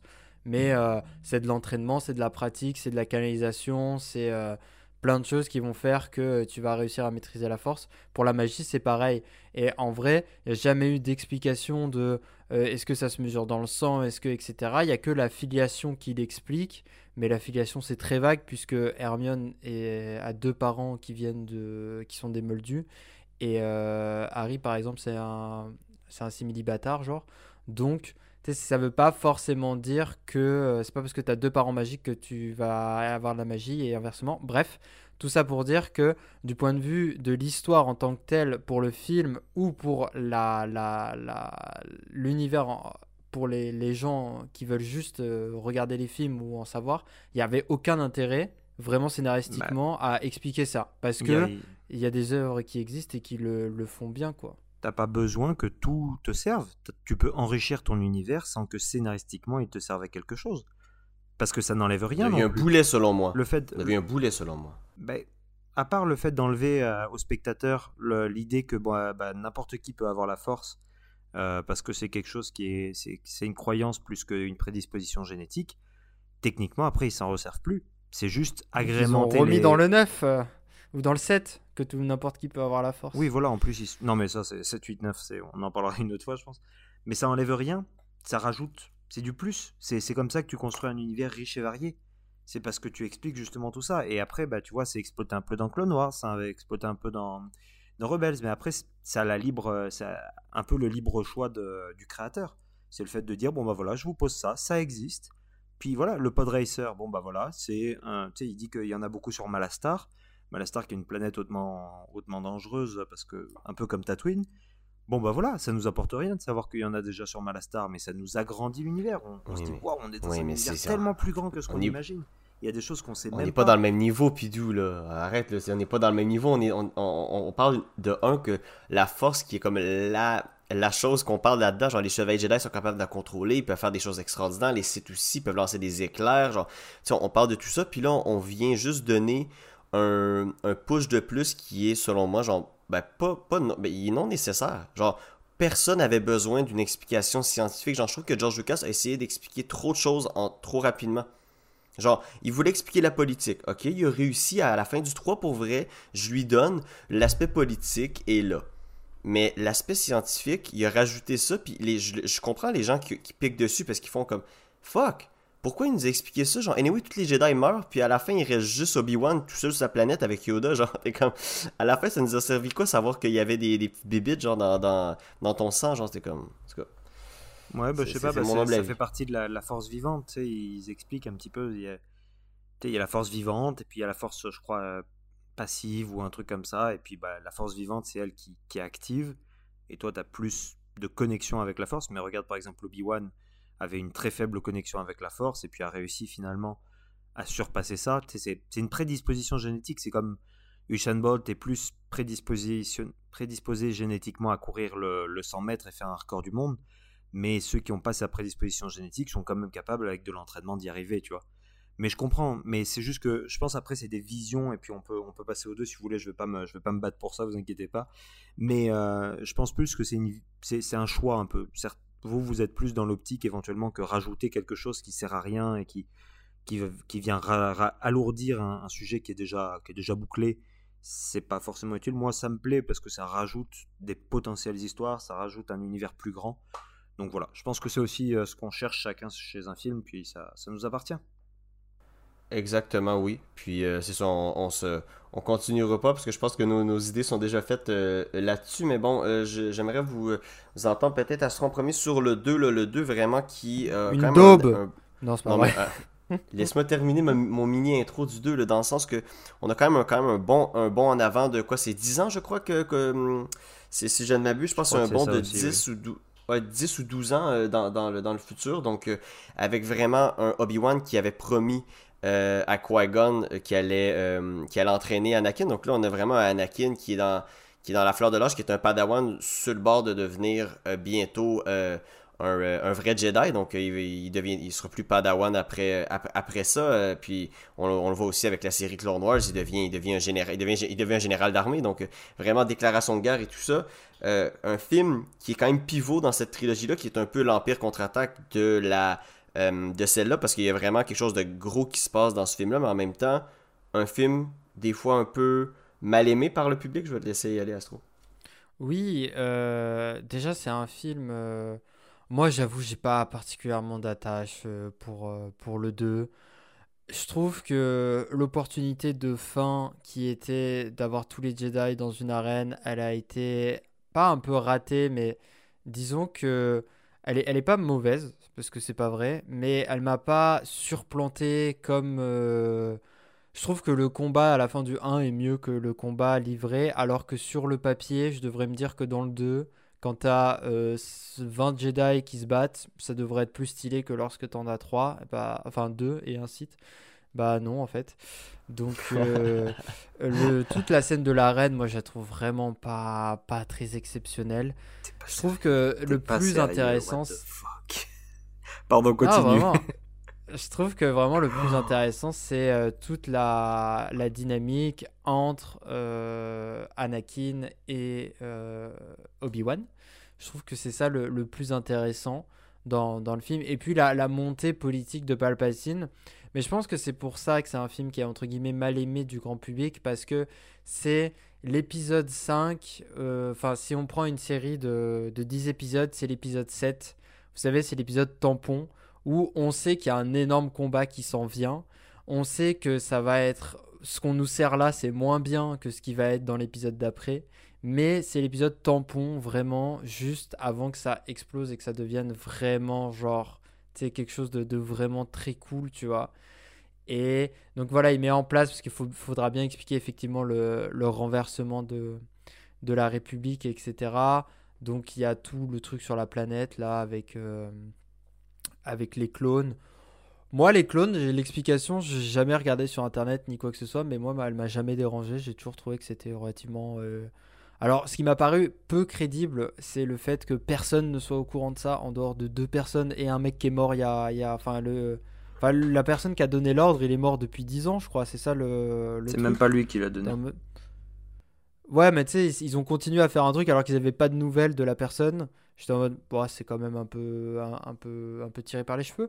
Mais euh, le fait d'avoir un clone et le, fait qu'il est. Moi, j'aime. Bah, Boba, justement, le personnage de, Boba, le fait que ça soit l'enfant de ça, genre, tu sais qu'il ait voulu garder un enfant comme lui et tout, c'est pas mal. Et puis, on se rend compte qu'il y a toute une armée qui se fait. Et euh, moi, ça m'a toujours fait penser cette scène-là à si quelqu'un allait voir l'Allemagne euh, nazie dans les années euh, en 38 et qui disait, disait, mais en fait, attends, on n'avait pas dit que ces gens-là, ils devaient plus avoir d'armes? Comment ça se fait qu'ils ont un million de personnes prêtes à se battre? Et genre, ça fait un peu pareil Obi-Wan qui arrive et qui fait, mais attendez, comment ça, il y a toute une armée? Pourquoi? Donc, donc vraiment, dans l'absolu, c'est c'est ça. Et en plus, c'est un film qui. Euh, tu vois que personne n'a fait beaucoup d'efforts dans ce film. Il y a deux, deux fois des scènes qui sont réutilisées dans la course-poursuite au marché, là. Il y a euh, deux scènes qui sont réutilisées quand Anakin y court. Et en plus, il y a des musiques qui viennent d'Harry Potter qui sont réutilisées euh, dans le film. Enfin, John Williams a réutilisé des, des musiques de film. le, une course-poursuite, c'est la même musique que le match de Quidditch dans le 1. Et le match de Quidditch est sorti avant le film. Donc, euh, donc tu sens que même les gens qui travaillaient sur ce projet, ils ont pas forcément, c'était peut-être pas leur préféré, c'est pas là où ils ont mis le plus d'efforts eux-mêmes non plus. Donc dans l'absolu, c'est un, voilà, moi après personnellement, ça c'est mon point très personnel, je trouve la relation de Anakin et Padmé bof. Genre, moi vraiment, je trouve qu'elle prend un tournant dans le 3 et elle devient hyper intéressante dans le 3. et dans le 2. 3, dans le 3, elle fun là. Euh, oui, non, mais dans le 3, elle est exceptionnelle. Genre, mais en vrai, tu me l'aurais pris du 1 et tu me les amènes au 3 directement. Et j'ai pas tellement besoin de voir le 2 en fait pour avoir euh, le, la chose. Je pense que, que Pizou est en train de bouillonner parce que je sais qu'il aime, bien, je sais qu'il aime bien, euh, il aime bien le, le 2, mais donc genre c'est vrai que même leur euh, l'attrait pour Anakin que Bah, je trouve que en fait, voilà, c'est vraiment un, un, tampon, mais qui est nécessaire. Genre, sans celui-là, t'as pas la, la dinguerie qu'on a dans le 3. Parce que je vends mon punch, c'est mon préféré. Donc, forcément, genre, dans une trilogie, il faut, il faut, il faut donc trois films. Celui-là remplit tous les critères nécessaires, tu vois. Je trouve que si on compare une trilogie, euh, Retour à le futur 3, le 3, c'est une merde, par exemple. Star Wars ne fait pas de mauvais films dans cette trilogie-là. Il n'y a pas de. euh, c'est pas déséquilibré. C'est juste le premier, c'est on est à 90%. Le 3, on est à 100%. Celui-là, on est à 75%, quoi. Donc forcément, ça me ça vient moins bien me chercher mais ça reste de haut calibre malgré tout tu vois donc il est je, je le regarde avec plaisir enfin je le regarde avec plaisir quand je regarde dans une trilogie je le regarde pas le 1 ou le 3 je peux le regarder indépendamment. Le 2 euh, je vais le regarder que si je me fais un marathon. C'est pas mal ça la... je pense que je vais m'arrêter sur ça ouais c'est voilà. Donc je sais pas euh, peut-être Radi rebondis euh, toi sur sur non, ça parce que j'irai, j- j'irai tout de suite avec Pidou, je crois, parce que euh, je pense qu'il y a beaucoup de choses à dire. Puis euh, je crois que je vais pouvoir, en parlant de, mes, de qu'est-ce que j'ai à dire, rebondir sur ces points aussi, parce que je pense que j'ai un, un peu qu'est-ce que Astro dit, mais en pire. D'accord, bon ben, comme une fois, comme d'habitude, je vais- jouer la décidence. Euh, moi, le 2, c'était mon préféré quand j'étais enfant. Voilà, c'est très simple. Euh, toute la partie T'as eu après... une belle enfance, euh, t'as eu une belle enfance, Pidou? merveilleuse. Euh, tiens, d'ailleurs, en parlant de ça, euh, moi, le 3 aussi, c'est ma mère euh, qui était avec moi au cinéma, mais c'était pas moi qui l'avais amené, c'était elle qui m'avait amené, car elle était fan de Star Wars, et c'est... Ma mère fait partie des gens qui ont lu les livres euh, des films, parce qu'évidemment, à l'époque, euh, quand sortait un film, sortait le livre qu'elle est avec, et qui était bien plus détaillé, euh, avant que sortent, évidemment, les livres entre les films, etc. Donc ma mère, vraie fan, et puis vraiment, voilà. Donc pour le 2, oui, ça a été mon, ça a été mon préféré pendant longtemps, jusqu'à ce que je sois assez mature pour aimer le 3, et puis là maintenant revenir vers le 1. Euh, toute la partie après le moment où, en fait, toute la partie où, comment il s'appelle? Obi-Wan se fait capturer sur Geonosis. À partir de là, pour moi, c'est le cœur du film. C'est le moment le plus riche et le, meilleur moment. C'est-à-dire que le début démarre en, fanfare avec euh, la tentative d'assassinat qui, moi, honnêtement, m'avait choqué. Je me rappelle encore la première fois que je l'ai vu. T'arrives, t'as un magnifique vaisseau. Bah, les, les vaisseaux na- namibiens, hein, de toute façon. Qui, qui survole Coruscant, que tu vois, que tu, devines, en fait, parce que tu l'as déjà vu dans le 1, mais là, tu vois les, tu vois les nuages, quoi. Donc, euh, tu fais, putain, c'est si haut que ça.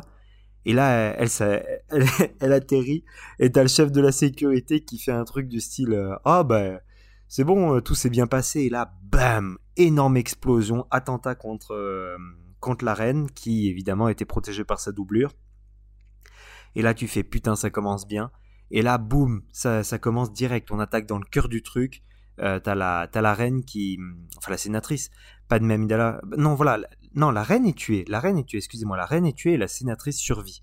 La reine n'était pas une doublure, c'est la vraie, c'est la vraie reine de Naboo qui est morte. Et mais c'est la sénatrice qui, qui visait parce que justement elle vote contre le contre la création d'une armée euh, d'une armée. Et là, bam, t'as directement les Jedi qui sont dans le bureau du chancelier avec euh, la, la sénatrice. Et là, tu comprends que les Jedi sont impliqués dans la politique, euh, dans la politique euh, du Sénat. Donc, je trouve ça incroyable. Euh, L'armée de clones, en fait, c'est assez simple. Bon, encore une fois. Ok, si on s'en tient au film, c'est assez simple. En fait, euh, Camino euh, n'apparaît pas sur les Oui, cartes. parce qu'il faut s'en tenir au film. Oui, oui, c'est si- ça la beauté avec un film, il faut qu'il se tienne tout seul. Bah écoute, pas dans une saga selon moi, mais ok, je vais respecter vos règles. Je vais vous expliquer ça grâce au film. Euh, Camino a été retiré des cartes par le même complot qui a visé à créer les clones. Donc déjà au niveau de toutes les cartes galactiques, euh, même, dans les archives, on n'a pas de traces de Camino. Donc déjà il n'y a pas de raison pour laquelle quelqu'un irait foutre son nez là-bas. En plus, les Caminoens sont des personnes détestables qui détestent les autres, de manière générale, et tu le vois très bien de la manière dont ils traitent l'arrivée de, Obi-Wan. Euh, leur intérêt, c'est juste faire des clones. Ils savent juste faire ça, et ça, tu le sais, grâce au, gros barman qui renseigne Obi-Wan sur la provenance des, des darts. Donc, euh, le fait que personne ne s'en rend compte et que eux-mêmes n'aient pas checké si la commande était bonne, eux, ils ont reçu leur paiement, ils ont reçu la commande, ils font, leur, euh, ils font leurs petites affaires, et puis, et puis voilà. Ah, mais ils ont été payés. Oui, oui, ils ont été payés justement. En bah, avance. oui, oui, ils le disent euh, quand Obi-Wan arrive. Ok. Non, mais ça, par exemple, j'avais pas forcément bien intégré ça. Je comprends mieux déjà de pourquoi ils peuvent continuer parce que même s'ils détestent tout le monde, ils vont pas faire ça gratos, tu vois. Donc, J'avoue, ça, j'ai peut-être loupé le, ça. le moment où ils le disent. Donc voilà, et tu apprends dans, le, dans les films, dans le 2 et dans le 3, que en fait, Doku, par le nom de Sifo-Dyas, a passé la commande. Et en réalité, en fait, dans les films, il se tire une balle parce que dans la réalité, c'est pas ça, c'est Plégis. Euh, qui avait prévu ça. Euh, Doku a juste, a juste été un exécutant au, moment où il est devenu l'apprenti de d'Arxidius. Donc, euh, parce que Plagueis est en vie jusqu'au début du, de l'épisode 3, hein, juste pour vous donner un petit contexte. Donc, donc voilà, donc ouais, pour les, pour les clones, ça m'a jamais gêné. Pour l'arène, là, je suis désolé, Astro, mais je suis en tellement gros désaccord. Dans l'arène, c'est vraiment pour moi le, c'est magnifique. T'as des Jedi qui apparaissent de partout. Ils sont partout dans l'arène, personne les a remarqués parce que oui, parce que c'est des Jedi. Et puis ils arrivent à se faufiler, ils arrivent à faire en sorte de surprendre tout le monde. Et là prendre en otage euh, Window, Window faillit, enfin manque de tuer euh, Boba comme ça, alors que le gars c'est un chasseur de primes, il aurait dû le sentir, il aurait dû euh, avoir un instinct donc pas Boba, Django pardon. Donc si même Django a raté ça et que bah, en plus, comment il s'appelle, Kondoku qui, ressent la force, a pas senti Window, c'est que vraiment les gars sont méga puissants. Et là, ils se retrouvent tous dans l'arène. Alors déjà, le, combat, enfin l'arène avec, euh, avec les trois face aux animaux est, juste incroyable. Obi-Wan à ce moment-là est juste magnifique. Et, euh, et au moment où ils se font exterminer par tous les droïdes, tu te rends compte que oui, ils sont fantastiques, mais ils ont quand même des faiblesses. Hein. Quand ils se font euh, outnumbered par des centaines et des centaines des centaines de droïdes, bon bah là ça, rigole moins. Et là, t'as as Yoda qui arrive et qui save the day en, en, faisant, en faisant un périmètre de sécurité, en butant. Enfin, je veux dire, c'est explosif, c'est un, espèce de gros feu d'artifice, un peu euh, Si tu regardes, le 2 ressemble beaucoup au film Marvel, c'est énormément porté sur l'action, sur le feu d'artifice. La seule chose qui contrevient à ça, et j'en arrive à la relation Padmé, euh, Padmé Anakin. juste pour rebondir vite fait, ça je te le concède que le film amène bien euh, pourquoi Yoda c'est le boss. C'est-à-dire que quand il arrive, tout le monde ferme sa gueule. Euh, il arrive à, à maîtriser euh, Konduku euh, d'un bras et de l'autre à tenir le pylône pour sauver Anakin. C'est vrai que ça, le Yoda, il est OG parce que dans le 1, on ne voit rien faire à part qu'il a beaucoup de respect. Enfin, que les gens ont beaucoup de respect pour lui. Bien évidemment, on connaît le 4, 5, 6, mais bon, c'est même à ça, dans le 4, 5, 6, on ne le voit pas faire grand chose en dehors que c'est le survivant de, de ça. C'est vrai que le il n'est pas à son maximum parce qu'il est à son maximum dans le 3, mais c'est vrai qu'il le présente d'une manière. Euh, ça, j'avoue, je te, je te l'accorde complètement que dans le combat final, au moins, on a, on a un Yoda euh, très fort et très présent et, bien présenté. Ça, oui, je suis mm. d'accord. Non, mais je suis tout à fait d'accord. Et, euh, et, enfin, bah, la relation Anakin-Padmé, pour moi, est, juste incroyable parce qu'on a, un jeune homme qui. alors, juste pour replacer dans le, dans le 1, ça, c'est un mauvais choix de casting. Hein. Euh, Anakin est censé avoir 9 ans, donc l'âge à peu près de Jack Lloyd, et Padmé est censée en avoir 14. Alors oui, elle est reine à 14 ans, c'est un peu bizarre, mais c'est qu'elle était incroyable et que tout le monde l'a élue reine. Oui, ça aussi, c'est un petit peu bizarre. Mais euh, c'est vrai que Padmé paraît être une méga cougar, alors qu'en réalité, ils ont 50 euh, différences. Mais voilà, avec le nouveau cast, avec justement... mince, le nom de, le nom de l'acteur d'Anakin m'échappe. Euh, on voit Aiden, Christensen, oui c'est ça, merci. On voit un peu moins la, différence d'âge, et c'est vrai que ce gars-là, il a vécu avec des moines, parce que c'est des, des, des, Templiers en fait, hein, les, les Jedi. Euh, il a vécu sans aucun, sans aucun contact avec aucune femme pendant des années, et là il se retrouve avec son crush d'enfance. Euh, le gars, il, le gars, il balbutie, je veux dire, même un gars qui a de l'expérience, des fois, il a du mal avec à, ressortir ses sentiments. Après, c'est Nathalie Portman aussi, hein, on va pas. En plus, voilà. Épiloguer. Donc, euh, donc voilà, et, il vit quand même un, ascenseur émotionnel, ce pauvre, homme, euh, en, moins de 24 heures. Il y a sa mère qui crève sous ses yeux, il y a son meilleur euh, ami, slash frère, slash mentor, qui se fait capturer dans une transmission vidéo, etc. Et tout ça à côté de la nouvelle meuf qui drague depuis, depuis 24 heures. Donc, donc ouais, non, je comprends un petit peu. Il y a une part de mauvaise écriture qui épargne pas tout, notamment au niveau des dialogues, mais il y a une partie qu'on peut, qu'on peut accepter, je trouve. Voilà. Je pense que pourquoi je la trouve aussi déséquilibrée, c'est un peu ça le problème de Star Wars en général, c'est pour ça que quand le 7, 8, 9 est sorti, j'ai toujours dit on attendra la suite, c'est que je la trouve moins bien parce que dans le 3 c'est vachement mieux. Ah oui, je suis d'accord. C'est facile de juger parce que tu as la suite déjà, tu vois. Genre, ça, je le conçois que si on prend le film uniquement, si on fait vraiment la suite du 1 et du 2, leur relation elle est bien. mais je la trouve assez plate par rapport à la complexité qui est apportée dans le 3 en fait. C'est plus ça, si je devrais un peu étayer. Mais ça, je pense que c'est le grand problème de Star Wars, c'est qu'on a tendance à les juger pas film par film, mais par, comme on est exactement en train de le faire, par trilogie. Donc, euh, c'est toujours un peu déséquilibré pour certains films. Et oui, parce que euh, Star Wars a été écrit par trilogie. Donc euh, c'est normal, hein. à part le 4, c'est normal de devoir les juger comme ça.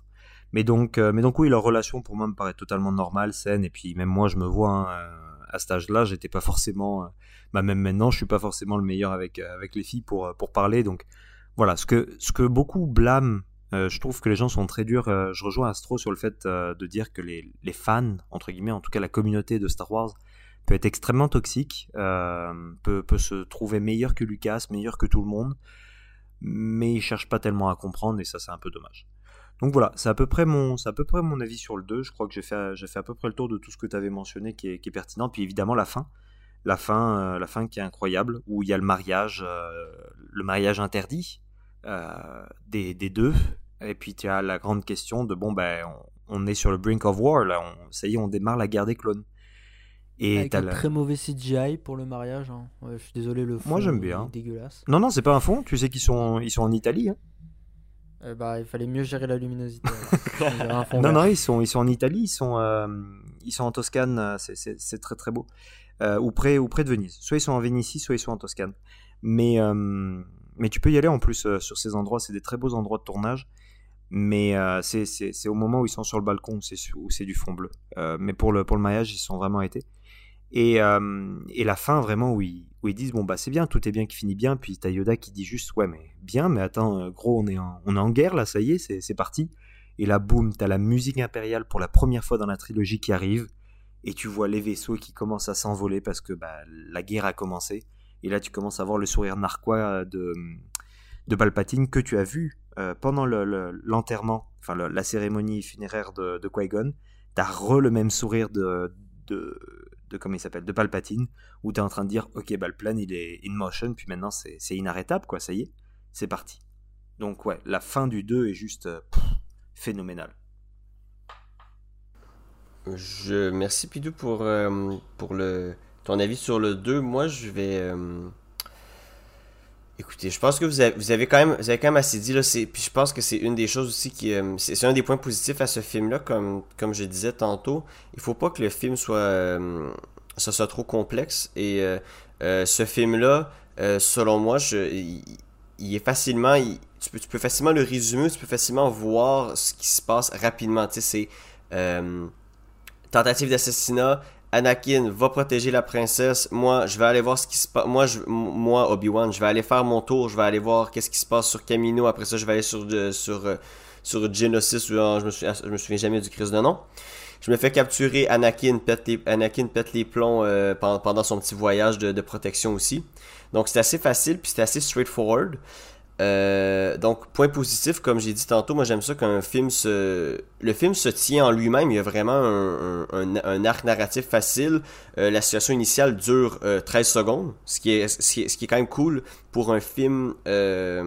pour un film. Pour un deuxième, un deuxième opus. dans le sens que dans, dans l'Empire contre-attaque aussi, c'est très rapide.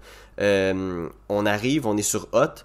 Euh, déjà Lux fait attaquer, t'es comme en merde, ok. Fait que déjà la planète, même où est-ce sont en ce moment, ça va pas bien. Puis deux secondes après, l'Empire vient, vient, euh, les défoncer. sais donc euh, c'est, on, est vraiment, on est dans, dans, dans, du, dans du très rapide, donc au moins je leur donne ça. moi, c'est les effets spéciaux qui me sortent de ce film. Euh, c'est euh, l'arène, c'est long. Ils font, des, ils font, ils font une espèce de, des tentatives de, ils veulent les tuer en, en, mettant des bêtes sauvages. T'es comme, qu'est-ce qui se passe? Anakin qui contrôle avec sa force. C'est les gladiateurs. mais mais c'est, mais c'est vraiment ça. C'est vraiment genre, hey, let's go, on va les exécuter parce qu'on est des, parce qu'on est des gens de gladiateurs. Je suis comme, oh, ben, non. non. mais c'est magnifique. Attends, l'araignée. Va pas me dire que Obi-Wan c'est magnifique. Moi, à chaque fois qu'il y a ça magnifique. Non, mais par contre, il a vraiment voulu faire un péplum, c'est-à-dire que dans le premier, il fait la, course de baignure, dans le deuxième, il fait Spartacus, quoi. Vraiment, il est, au moins, on voit d'où il vient, tu vois. Euh, oui, mais sauf que ça marche moins bien, je suis d'accord avec ouais, c'est ça. Mais Baignure, euh, est beaucoup mieux que Spartacus. Il y a un vrai travail derrière et il y a un vrai hommage euh, en général au cinéma, au péplum, quoi. Enfin, de toute façon, Lucas, je pense qu'il avait l'ambition vraiment de faire un un, de faire sa saga Peplum mais dans l'espace quoi. On appelle ça un space opéra. Ben oui, c'est, Voilà. Oui, ben c'est, exactement ça. Euh, écoutez, je, je, oui, quand les Jedi arrivent, c'est cool et tout ça. Je trouve que j'ai. Puis. Mais je, je, sais pas, j'ai comme un. Comment je peux vous dire J'ai toujours eu le même feeling euh, quand, quand ça arrive, ça, tout ça, euh, sur, la, sur la planète. Peut-être c'est à cause aussi que le 3, le 3 fait en sorte que c'est difficile de voir la temporalité selon moi. je, je, trouve, je trouve un peu difficile dans le sens que oui, il y a un petit peu d'usure, il y a de gap, c'est expliqué, mais sauf que je le, le vois pas tant que ça. Je, ça on, aurait pu se rendre là en deux mois de guerre ou en six ans de guerre. Je sais pas si vous me suivez un peu dans le sens que ça aurait pu dégénérer. Ce conflit-là est tellement énorme que ça on aurait pu se rendre où est-ce qu'on est en ce moment aussi rapidement, genre en, moi je dis, en six mois qu'en ans, selon moi. Donc, euh, donc le fait que moi, quand je les vois dans l'arène, puis qu'il y en a beaucoup qui meurent, je suis toujours, j'ai toujours le, ils en font mourir quand même beaucoup, je trouve. dans le sens que genre, je suis comme merde, mais est-ce qu'ils vont en avoir assez de Jedi pour continuer?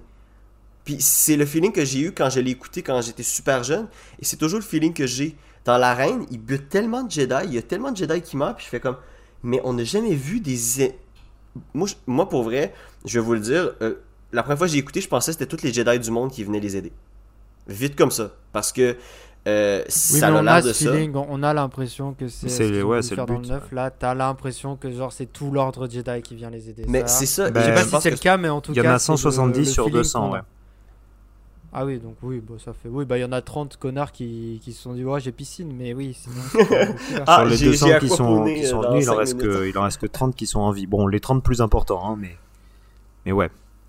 Mais c'est pas les 200 qui font le temple Jedi, hein, il y en a beaucoup plus. Mais il y en a 200 qui sont venus quand même, il y en a 170 qui sont tombés. Mais c'est vrai que c'est une grosse hécatombe. Ça marque une, un gros moment de l'ordre Jedi, ouais. Ben oui, surtout que après ça, on s'en va pourquoi? C'est 50 guerres après? 5 euh, Plus euh, Attends, je vais vérifier, continue. Ouais, euh, ouais donc c'est ça, donc on, part quand même pour énormément de temps de guerre, puis on est, en tout cas, moi, moi, c'est quelque chose que, que j'ai toujours trouvé un peu ce sentiment-là de, de merde, est-ce qu'on va, il va en avoir assez? Et. Trois ans. Trois ans de guerre, ok, quand même. Mais c'est quand même une, on s'entend, c'est quand même une guerre, une guerre intergalactique aussi. Hein. Et je, c'est pas trois ans de guerre froide, hein, c'est trois ans de guerre chaude qu'on a vu dans Clone Wars. Exact. Et euh, je rejoins les points d'Astro que. Euh, je sais pas si c'est Christensen qui sait pas bien jouer. Nathalie Portman sait jouer, mais lui, il sait pas jouer. Le, le flirting est bizarre. Je, sais que tu peux dire Ah oui, mais c'est comme si t'es gamin. C'est un film. Le gars, c'est un chevalier Jedi capable de contrôler ses émotions. Et là, tu le vois qu'il est pas capable de contrôler ses émotions et tout ça, mais. C'est tout le but. un chevalier Jedi. Le gars, bah il y a une façon de montrer que t'es que t'es pas capable de contrôler tes émotions. Il le montre très bien avec les Tusken Riders devant Padmé. Il a l'air d'un enfant de 9 ans. Et même pas un enfant de 9 ans, acteur, un enfant de 9 ans dans la vraie vie. Genre, il y a un, il y a un standard au cinéma, puis je trouve qu'il l'a pas là-dedans. Genre, je ne trouve pas qu'il y a un standard de gars gêné devant une femme. Il a pas l'air de ça en ce moment, selon moi. Puis c'est ça qui me, qui me, qui me, qui me fuck dans ce film-là, c'est que ça, c'est juste du cringe pour moi. Genre, maintenant, c'est un cringe fest. Genre, quand ils sont sur Naboo, ils ride l'espèce de vache, il se fait foirer par la vache, ils trouvent ça drôle. Genre, c'est. Oh, genre. Il y a des moments, tu puis il y a des moments où est-ce que, que, où que Christensen, il, sourit, puis je fais comme, ah, ok, je le vois, le, la mimique et tout, puis je sais pas, tu l'as dit tantôt, je sais pas, c'est, euh, je pense c'est Pidou, euh, tu as dit que, ou Astro, qui est pas, que George Lucas n'est pas capable de gérer ses acteurs. Ben, on voit là une, une autre, une autre, un autre exemple, genre, est-ce que c'était le meilleur casting pour Anakin, ce, jeune homme-là? Il y avait, on, parle des débuts des années 2000, il y avait, il y avait quand même des bons acteurs. J'ai personne en tête vite comme ça, mais on aurait pu trouver quelqu'un d'autre que lui. Puis je sais qu'il aime ça trouver des gens pour ses rôles principaux un peu obscurs, tu sais, comme il, a, comme, comme il a trouvé Mark Hamill pour Star Wars, qui était quand même perché, tu sais, mais qui est allé chercher un, un, Harrison Ford pour l'épauler parce qu'il avait déjà joué dans deux, trois films, euh, dans deux autres films avant. Euh, et il savait qu'il allait exploser plus tard. Han Solo qui était son menuisier. Oui, c'est ça. Oui. Donc, euh, non, mais oui, je suis d'accord. Mais en fait, moi, je trouve que. Euh, comment on dit Christensen? Christensen Christensen. Christensen, ouais. T'as toujours eu du mal avec les noms d'acteurs, toi, c'est ouf. Ouais, ouais, parce que moi, pendant longtemps, j'ai dit Erwan McGregor avant de me rendre compte que c'était ah, Ewan. Ça, c'est euh, voilà, un impardonnable, je suis désolé. Hein. Mais euh, Christensen, je trouve que dans le 2, il, je pense qu'il y a plusieurs choses. Premièrement, il a énorme, enfin, il y a toute l'appréhension de, de base jouée dans Star Wars, c'est euh, concrètement. Deuxièmement, jouer Anakin Skywalker dans Star Wars, je pense que c'est un autre level de, stress et de genre de, problématique. Ensuite, je pense je suis pas sûr, mais c'est pas un acteur très expérimenté pour ce type-là de rôle, c'est de blockbuster, etc.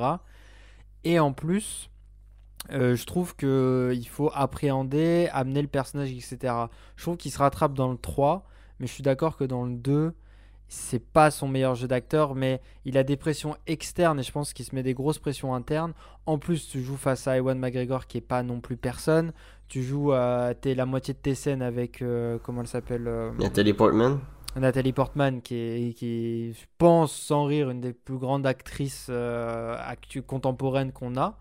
Donc Mhm. dirigé par George Lucas qui a marqué la moitié du, cinéma. Je pense qu'à deux trois moments, il doit y avoir Spielberg qui débarque, qui, débarque à l'improviste sur le tournage pour voir comment ça se passe. Genre, je pense que on se rend pas compte, mais l'ambiance, à mon avis, quand t'es pas euh, De Niro, quand t'es pas euh, Tom Cruise, quand t'es pas un acteur qui a une énorme renommée, je pense que déjà, quand tu as un acteur qui est une énorme renommée, je pense que tu as toutes les raisons de te chier dessus. Mais alors, quand t'es pas un acteur comme ça, je pense que vraiment la pression que tu as sur le plateau, elle est déjà monstrueuse. Non, mais tu, non, mais tu refais la scène.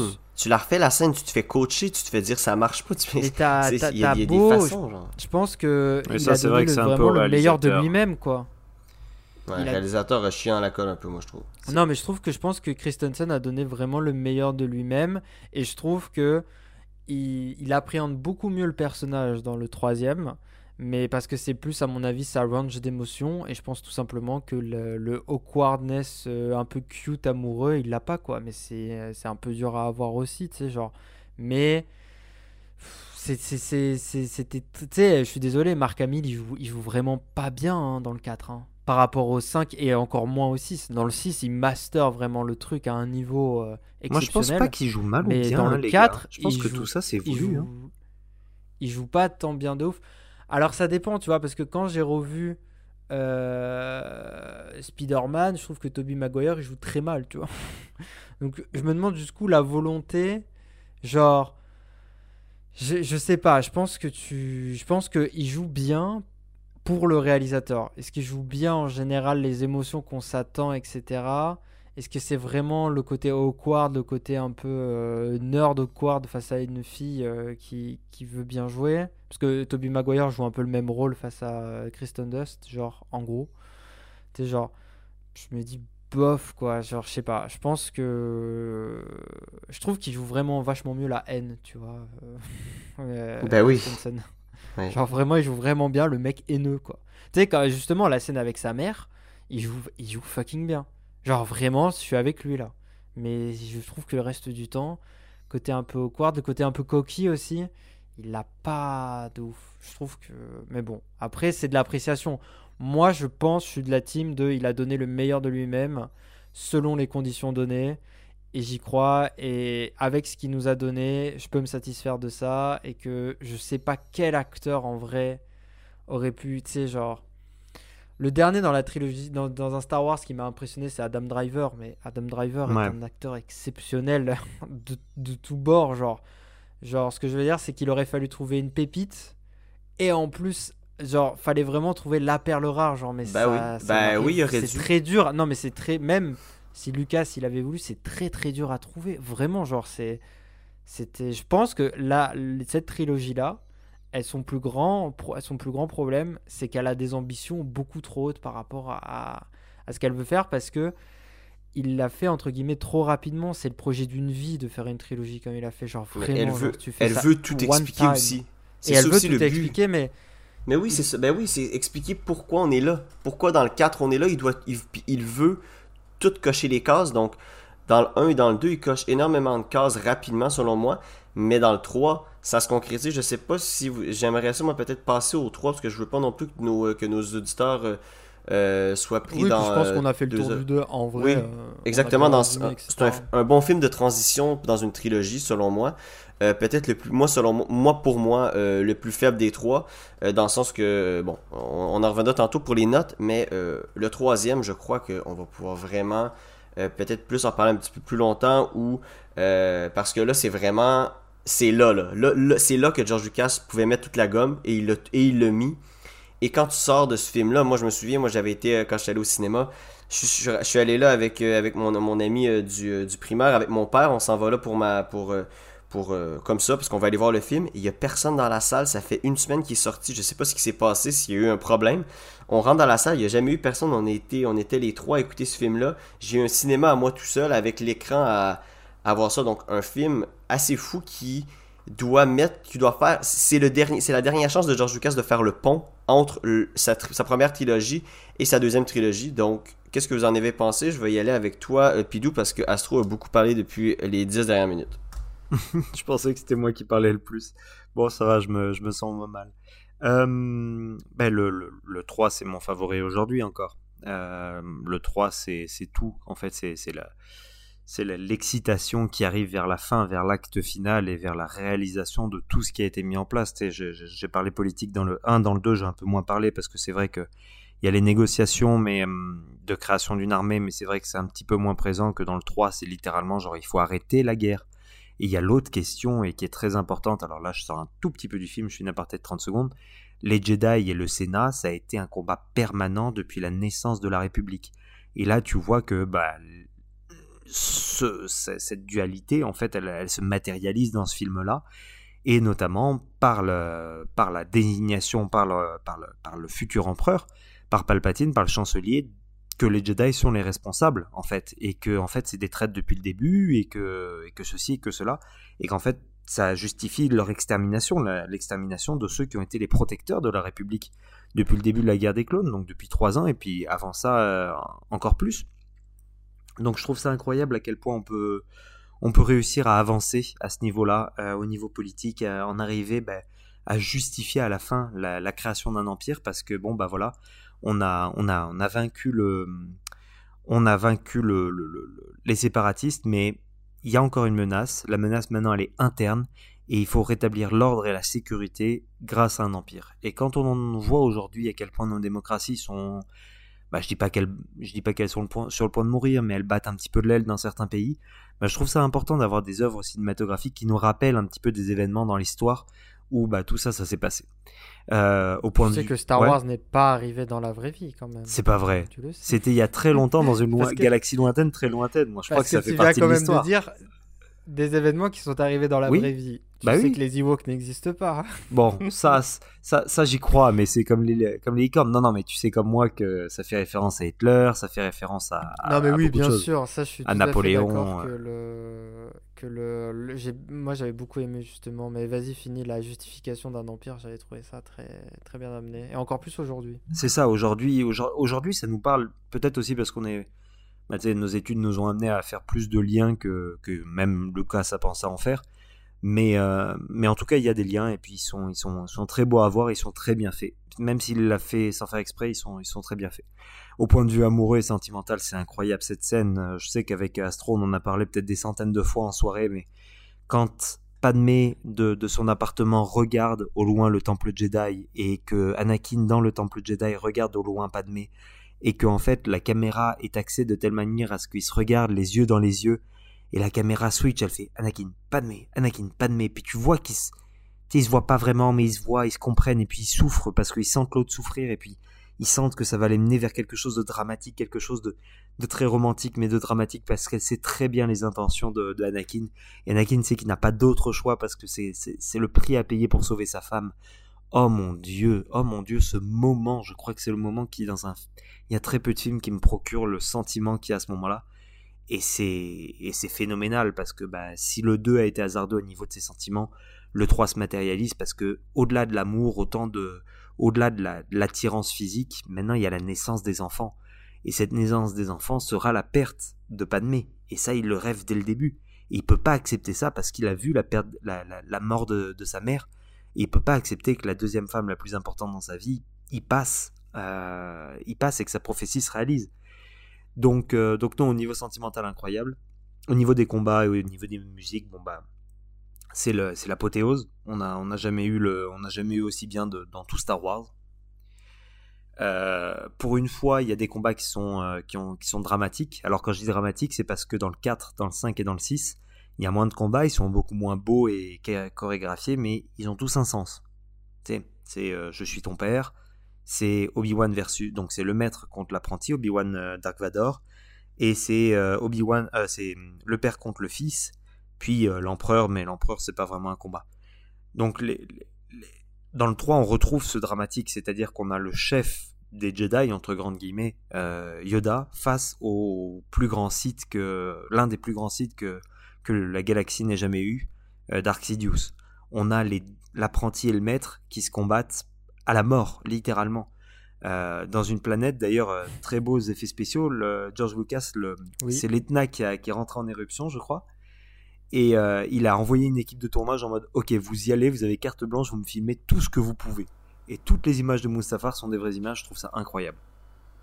Waouh! Enfin, tout, je savais pas. C'est sûr qu'il y a un peu de CGI là pour euh, certaines coulées de lave et tout, mais ouais, la plupart c'est oui, vrai. le... ouais. C'était vraiment une bonne idée de sa part. Voilà. Donc, euh, donc c'est ça. Si, si, si, je prends ces trois aspects-là, pour moi, ça en fait vraiment le meilleur Star Wars tout court. bien qu'il est très challengé par le 6, et on en parlera dans, dans, dans le deuxième podcast, je pense. Mais on pourra en parler tous les trois. Mais, euh, mais ça, j'ai une très grande appréciation de ce film pour ces trois points-là. Et, c'est... et je vais être très subjectif. Je ne vois aucun défaut à ce film. Et vous pourrez attaquer, mais je, je ne lâcherai rien. C'est, vous avez vu comme je me suis battu pour les midi chloriens et pour euh, le, romantisme d'Anakin, c'était rien par rapport aux trois. Donc voilà, je vous laisse, je vous laisse la parole, les gars. Mais euh, moi, je, moi, peux y aller. Ouais, je peux y aller. C'est vrai que déjà c'est marrant parce qu'on n'est pas d'accord sur plein de trucs, mais on est d'accord probablement sur les deux meilleurs Star Wars, c'est-à-dire que c'est probablement le 6 et le, et le, le 3. Mais euh, pour moi, le, le 3, c'est vraiment. Moi, je me souviendrai toujours de, de l'entrée euh, du film. Moi, j'attache beaucoup d'importance au film. Euh, à, comment tu rentres dans le film en fait. Et la plus grande masterclass qui existe personnellement, ça reste Batman Dark Knight. Oh, euh, avec la scène de braquage. Et je pense que très vite, très rapidement, on a Infinity War avec Hulk contre Thanos, où Thanos il détruit la moitié des Asgardiens en une seconde. Tu fais ok, le film va avoir une ambiance particulière. Et ça se chevauche très vite avec Anakin et Obi-Wan dans les deux vaisseaux, là, le rouge et le jaune, là, avec chacun leur droïde. Ah oui, c'est vrai. Je rêvais d'avoir ces, ces, ces trucs-là. Genre quand il tombe sur Count Dooku et vas-y le combat. Genre c'est une entrée, mais t'es dedans en, en 5 secondes, t'es dans le film quoi. De, en 5 secondes, t'es même pas en 10 minutes, même pas, t'es vraiment dans le film, dans la guerre. Ça va très mal. Genre, je sais pas, il y a, y a, tout qui rentre dedans, une musique exceptionnelle, des chorégraphies. Je trouve que le jeu d'acteur d'Anakin, là, euh, même la gueule et tout, il est coquille. Genre, moi, j'ai pas vraiment. Enfin, j'ai vu quelques épisodes de, de, la série Clone Wars, mais tu vois que c'est un, mec qui pour lui est en train de gagner la guerre, quoi. Et tu te dis, mais genre, tu l'impression quand le film s'ouvre que euh, la, la, guerre est passée entre le 2 et le 3 et qu'on est sur une fin de guerre, entre guillemets, et qui reste, entre guillemets, l'assaut final, mais ça va vite se résoudre. En fait, c'est pour ça que le film est très bien amené parce que c'est pas du tout ça qui est en train de se passer. Mais dans les 15 premières minutes du film, c'est ça que tu as l'impression qui se passe. Je veux dire, euh, pareil, euh, Grievous, euh, je vais dire, et moi, il m'a fait rêver pendant des années. C'est d'avoir plusieurs sabres en même temps. C'est, ah ouais, c'est fou. Je vous dis, quand, quand, il sort ces deux sabres Dark Maul, là, c'était le panique. Mais là, quand il y en a quatre, exceptionnel. Et puis, je sais pas, je trouve que Obi Wan joue vraiment bien. Je trouve que là, ça se voit vraiment qu'il le sait sans savoir. En fait, qu'il le sait, mais qu'il veut, qu'il veut pas se l'avouer. Genre, je trouve qu'il joue vraiment la, la, la, dualité qu'il a perdu son. qu'il a clairement perdu son padawan, mais qu'il il veut pas se l'avouer qu'il l'a perdu parce que quand il est avec lui, il y a un truc différent. Ils ont une vraie complicité et il se dit. Euh, il est biaisé en fait. Et je trouve que Obi-Wan, et c'est pour ça que j'ai assez hâte à la série, peut-être un peu trop, mais je trouve que c'est. Euh, ça montre toute la complexité des trains de Jedi et il est capable de, tuer son meilleur ami, son frère euh, à la fin. Enfin, justement, il le tue pas, c'est ça qui est intéressant. mais il, est quand même de lui. Il le laisse pour mort. Il, est pas capable. C'est ça, il, est capable de lui découper les deux jambes quand même, de le laisser brûler, genre parce qu'il voit l'objectif plus loin. Mais je trouve que Obi-Wan est potentiellement le personnage le plus, un des personnages les plus intéressants de, toute la saga. Et son, je trouve son climax est dans le 3. Je trouve c'est là où on a le, plus de, de que, c'est amené.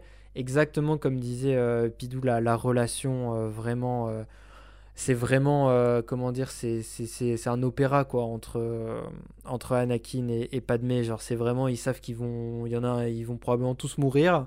Ça va mal se passer mais ils s'aiment alors ils se disent pourquoi pas quoi. Tu sais pareil ils se voilent la face. Je trouve que, que, que la montée elle est exceptionnelle le, les, les, les, les combats sont, sont, très bons, comme, comme tu l'as dit. Genre, vraiment, les combats sont dramatiques. Mustafar est probablement un des combats les mieux. Je veux dire, de temps en temps, je joue à Star Wars Battlefront 2, donc le, celui de 2005, et je, prends, je vais juste sur Mustafar et je me, je me bats contre des bots, parce que je trouve que j'essaie de reproduire ça un peu. Moi, je veux dire, je me souviendrai toujours Putain, aussi tu de. parles du vieux Yoda. Battlefront 2 alors Oui, du vieux Ah Battlefront 2. ouais, oui. non, très bon. Du, euh, de Yoda qui a ses deux griffes sur, euh, sur euh, dans le Sénat et qui, qui tombe. Et genre, euh, je sais pas, cette scène m'avait trop marqué quand il se bat contre, euh, contre Dark, Dark Sidious.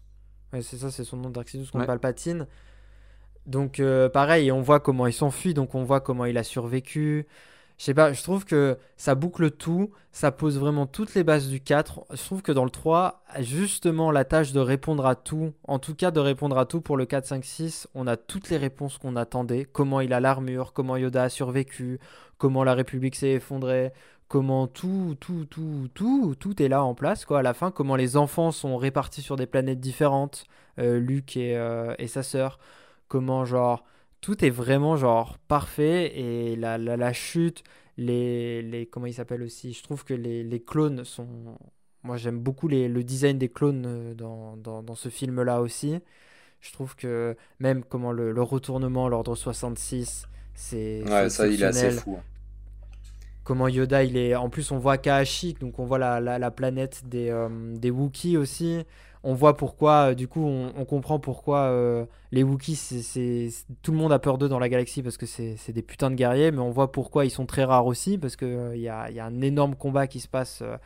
Moi, ça m'a toujours fait penser un peu à, à la plage de Normandie si on avait perdu, quoi. Tu sais, genre, c'est un énorme champ de bataille et tu vois qu'il reste plus rien en fait et que les gens qui ont défendu ça ont perdu en fait.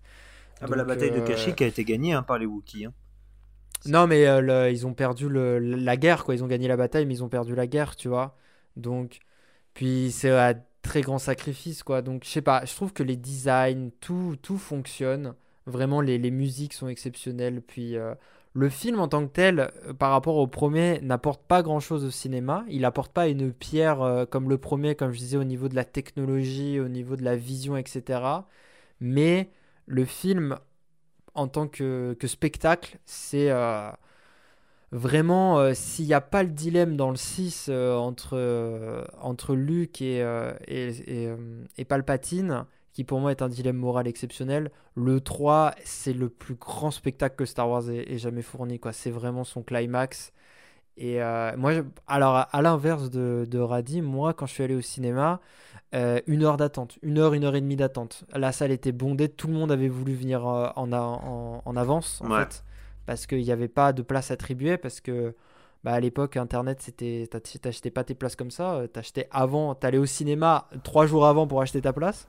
Exactement. Donc, euh, donc non, non, je me souviens très bien euh, dans ma ville, euh, une file d'attente qui, qui était genre jusqu'à une autre rue, quoi. Vraiment, tout le monde voulait l'attendre et, et ça fait partie, je pense, d'une séance de cinéma qui m'a vraiment marqué. Et je pense que intimement, comme je l'ai vu assez petit, c'est un film qui m'a appris aussi ce que c'est le cinéma, d'aller au cinéma, de voir le cinéma en termes de spectacle, d'en avoir vraiment plein les yeux, de rêver en fait au cinéma et que regarder ce film à la télé, c'est pas pareil que le regarder au cinéma.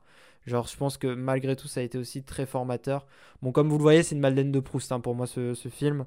Je l'ai revu en boucle, euh, vraiment, la, le combat final, c'est.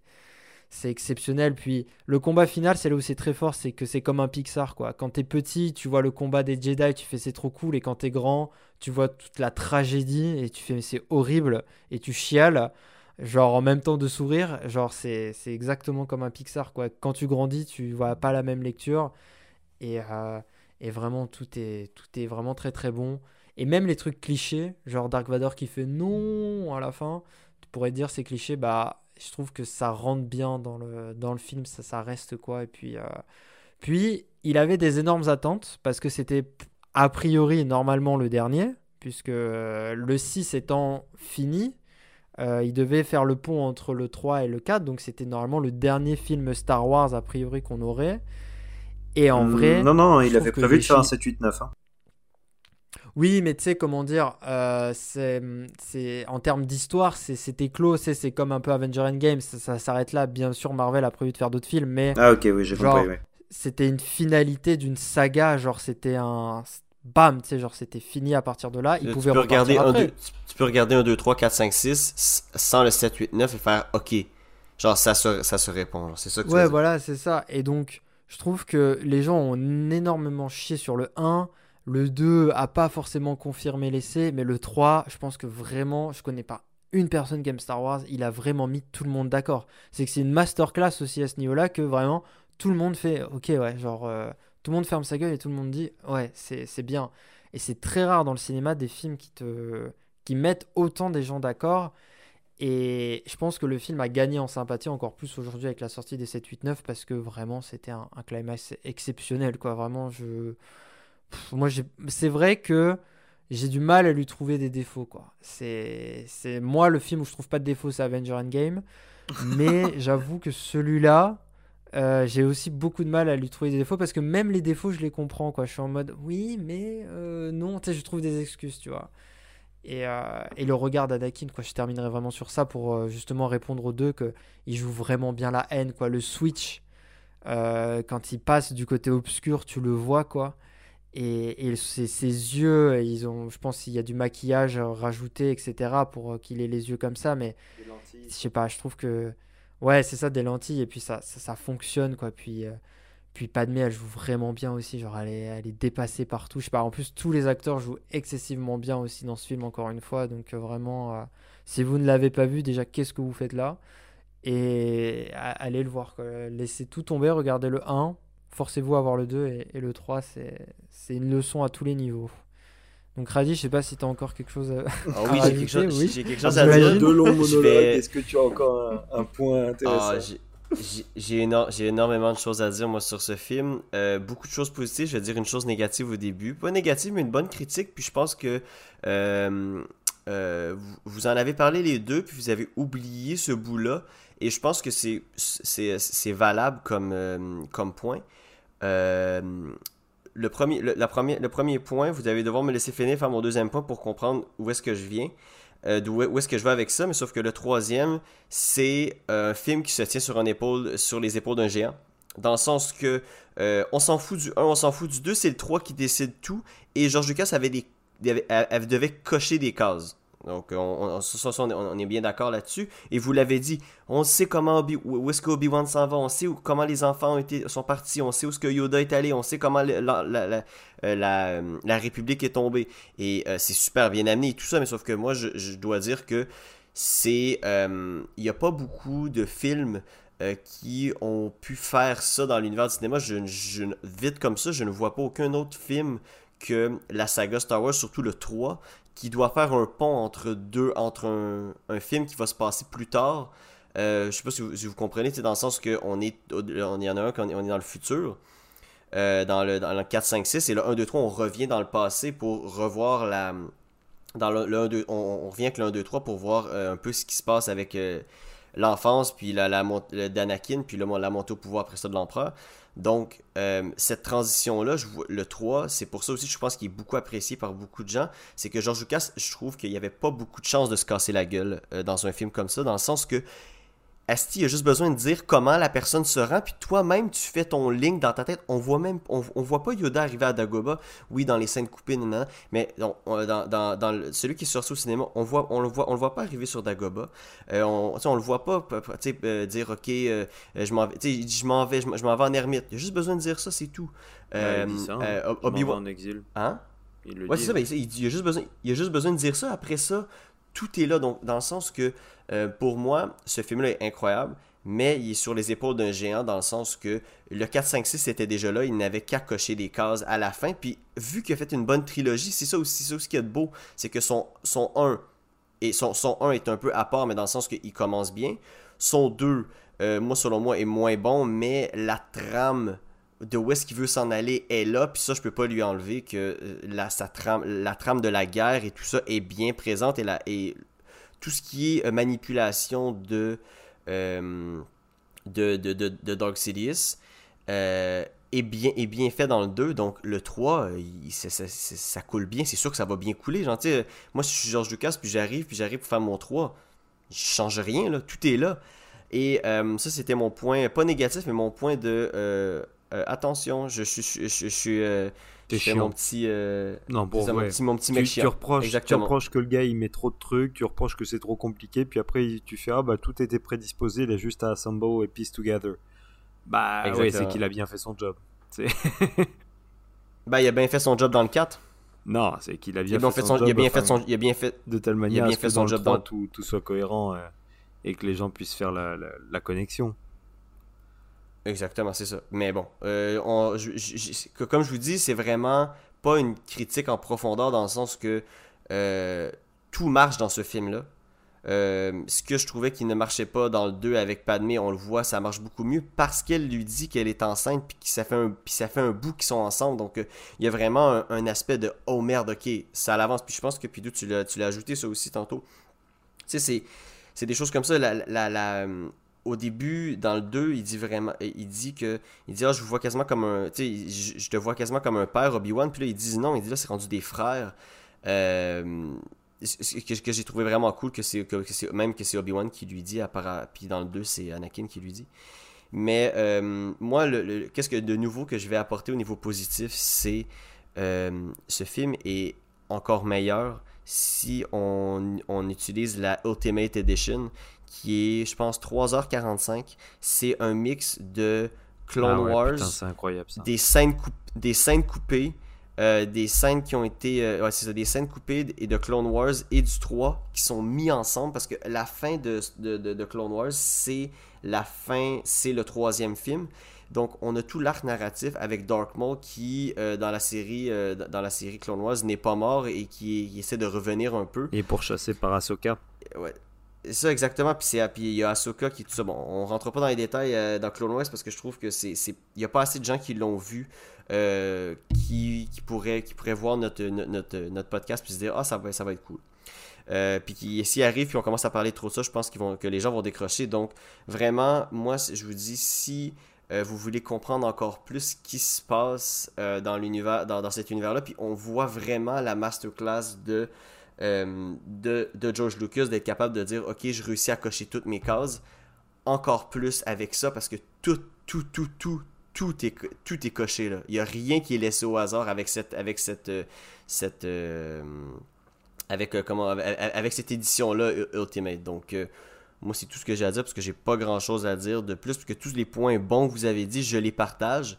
J'ai juste été chiant sur un point en disant que ben, il a coché des choses et tout mais euh, le reste, tout ce que vous avez dit, euh, la, scène du début, on, commence directement, ok, go, on commence, on est en guerre maintenant. On le voit vraiment l'urgence, puis on voit vraiment aussi le, ok, on a trouvé Grievous, ok, ça se peut qu'on finisse la guerre, puis que tout le monde se tape dans le dos en disant, Obi-Wan Obi se dit quasiment c'est ma dernière mission, puis c'est triste, mais sauf que c'est sa vraie dernière mission, mais c'est pas pour les bonnes raisons, tu sais. Puis c'est en plus, c'est un peu euh, le, c'est quand même subtil, ils te mettent directement dans la guerre, mais tu sais, ça commence avec le tam, tam, puis c'est super calme, tu sais, t'es au-dessus du, du, du croiseur, euh, du, du, croiseur de la République, du, du destroyer, je crois que, enfin, je sais plus comment il s'appelait. Ouais. Euh, bah, je suis désolé, en France, c'est un petit peu tard au moment du tournage. Je perds les, les noms de Star Wars alors que j'adore cette saga. Euh, et là, la musique commence à s'exciter et puis pile, en fait, tu regardes que bah, au-dessus de la surface, il y a la guerre. Et puis la guerre, elle est, elle est sans merci, c'est-à-dire que les clones se font tuer par, euh, bah, par paquet de 10, littéralement, que bah, les Jedi sont, les, vies des Jedi sont clairement plus importantes que la vie des clones, parce que bah, ils sont là pour escorter les Jedi, puis même Anakin qui a quand même un peu de compassion, puis ça, ça fait partie un peu de ses défauts, c'est que euh, Obi-Wan lui rappelle que la mission c'est le plus important, puis leur mission c'est de protéger leur mission. eh bien, bah, à ce moment-là, les clones meurent et puis les clones sont disposable. Donc le lien entre les clones et les Jedi est très fort et il est renforcé dans Clone Wars peut-être un petit peu trop, mais quand le Lord 66 arrive, bah là où tous les clones étaient des, objets, un petit peu des, manières pour, le, pour les Jedi d'arriver à leur fin et puis de faire en sorte que les missions réussissent, et bah cet objet se retourne contre eux. Et ils sont d'autant plus surpris que jamais ils ne, seraient, ils ne se seraient attendus à ça. Donc c'est le, c'est le génie de ce film, c'est qu'il arrive à te mettre des petits leads, et ça c'est ce que j'adore un petit peu dans les films, c'est quand tu sais, tu as deux, trois petits indices et que plus tard ça revient. Tu vois, on reprend le Dark Knight par exemple que, que Astro adore. Euh, le fait qu'on sache que par exemple la mère de la flic, au tout début, on sait qu'elle est hospitalisée.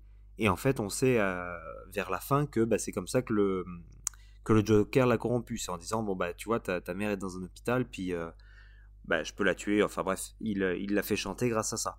Et ben, et ben Star Wars 3, c'est ça tout le long tout, tout, tout le long. Et l'ajout de General Grievous, c'est juste un point qu'on n'a pas encore mentionné. J'espère que je te coupe pas dans une. si, si te reste juste un point à amener, avant éventuellement que je parle non, non, vraiment pas. On, on, on, va, on, va y aller, on va y aller comme ça, puis après ça, on va y aller avec les, avec les notes après. donc, euh, je te laisse y aller. Parfait.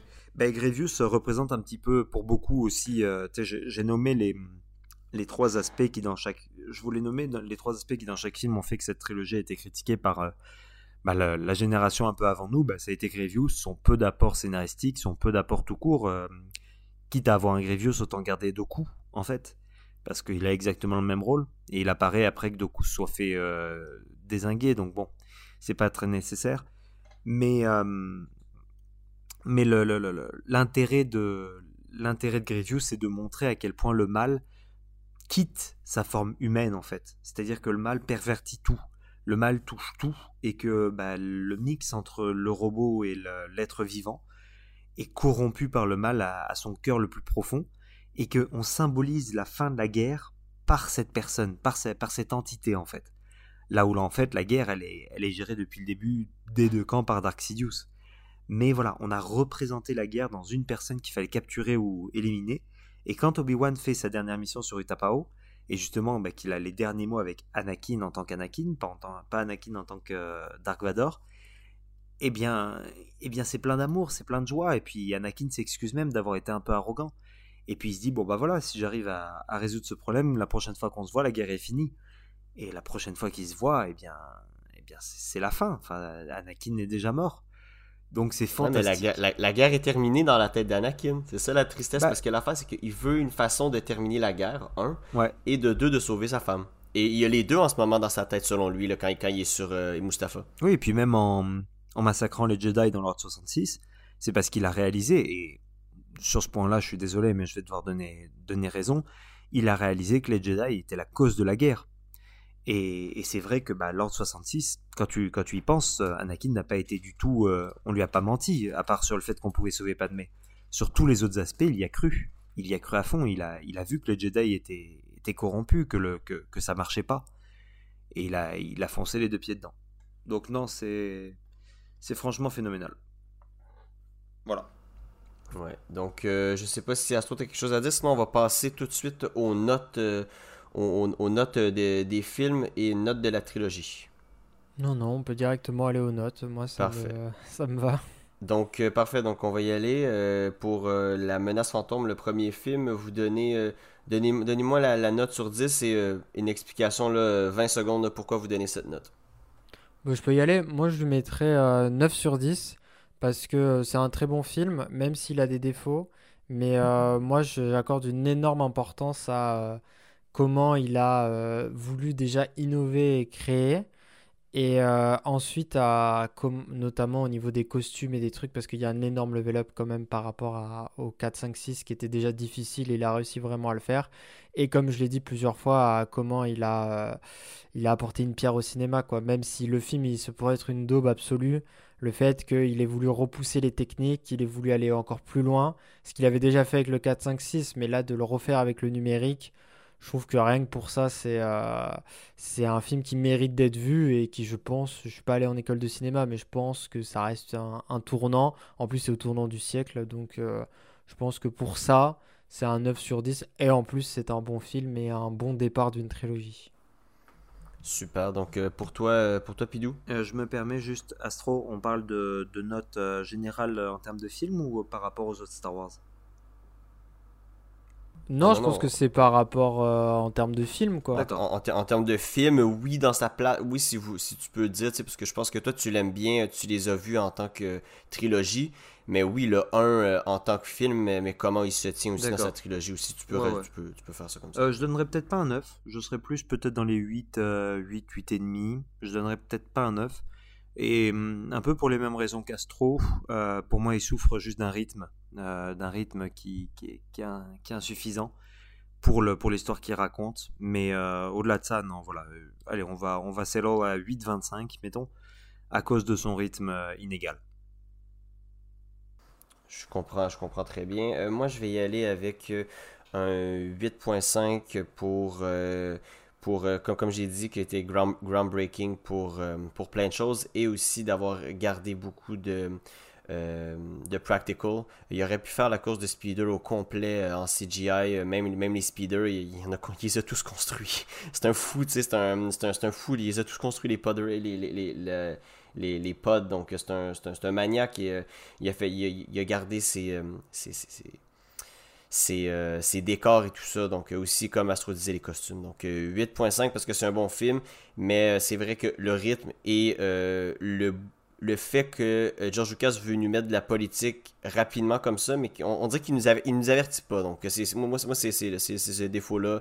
rythme et politique que peut-être on n'aurait pas voulu en tant que fan de Star Wars, mais en même temps, c'est lui qui décide. Donc, voilà. Donc, on va passer tout de suite au deuxième, l'attaque des clones. Euh, je vais aller avec toi, Astro. Oui, bah comme c'est ça, moi c'est un, un, film tampon, donc j'ai pas grand chose à dire. C'est pas... En vrai, je sais que ça va faire mal à Pidou, mais je pense sans rire que dans la saga en tant que telle, si on prend 1, 2, 3, 4, 5, 6, je pense que c'est le pire. Euh, si on doit en mettre un en dernier. mais ça reste un bon film tampon. Euh, pour utiliser une expression très, très, très crue, ça m'en touche une sans bouger l'autre. Donc euh, je le regarde, hein. je le regarde, mais je suis pas en mode voilà, c'est donc je mettrais entre 5 et 6, je dirais euh, je mettrais 6 parce que quand même il c'est pas non plus imbuvable, je mettrais 6. Pour toi Pidou euh, sans, être trop choqué? Ah, moi moi je suis, je suis bouleversé là, c'est fini, je peux pas je peux pas me dire ma note. Non non non moi ma note sera entre je vais vous dire 8 8,5 8,75 euh, il bénéficie d'un incroyable rythme pour le coup. Lui, c'est l'inverse total euh, au niveau du rythme. Il perd malheureusement euh, des points pour moi parce que c'est vrai que l'intrigue politique est moins là, mais il est remplacé par une intrigue qui est d'enquête, donc qui est d'autant plus intéressante. Et cette intrigue d'enquête finit au moment où justement c'est ma partie préférée et que le rythme un petit peu plus guerrier prend le pas. Donc euh, ouais, pour moi 8,5, 8,75, euh, c'est très très justifié. Euh, c'est très très justifié. pour ma part, je rejoins Astro dans le sens que moi, le 2, c'est le plus faible des, des 6, malheureusement. le, le 2 aurait dû, selon moi, avoir le... Je, je, dis pas la prétention du 5, mais sauf que à cause du... Malheureusement, moi, je pense qu'il est victime du 1. À cause du 1, il doit mettre énormément de choses en place parce qu'il n'y a pas beaucoup de choses qui ont été mises en place dans le 1 selon moi. Il y a, des choses qui manquent cruellement dans le 1.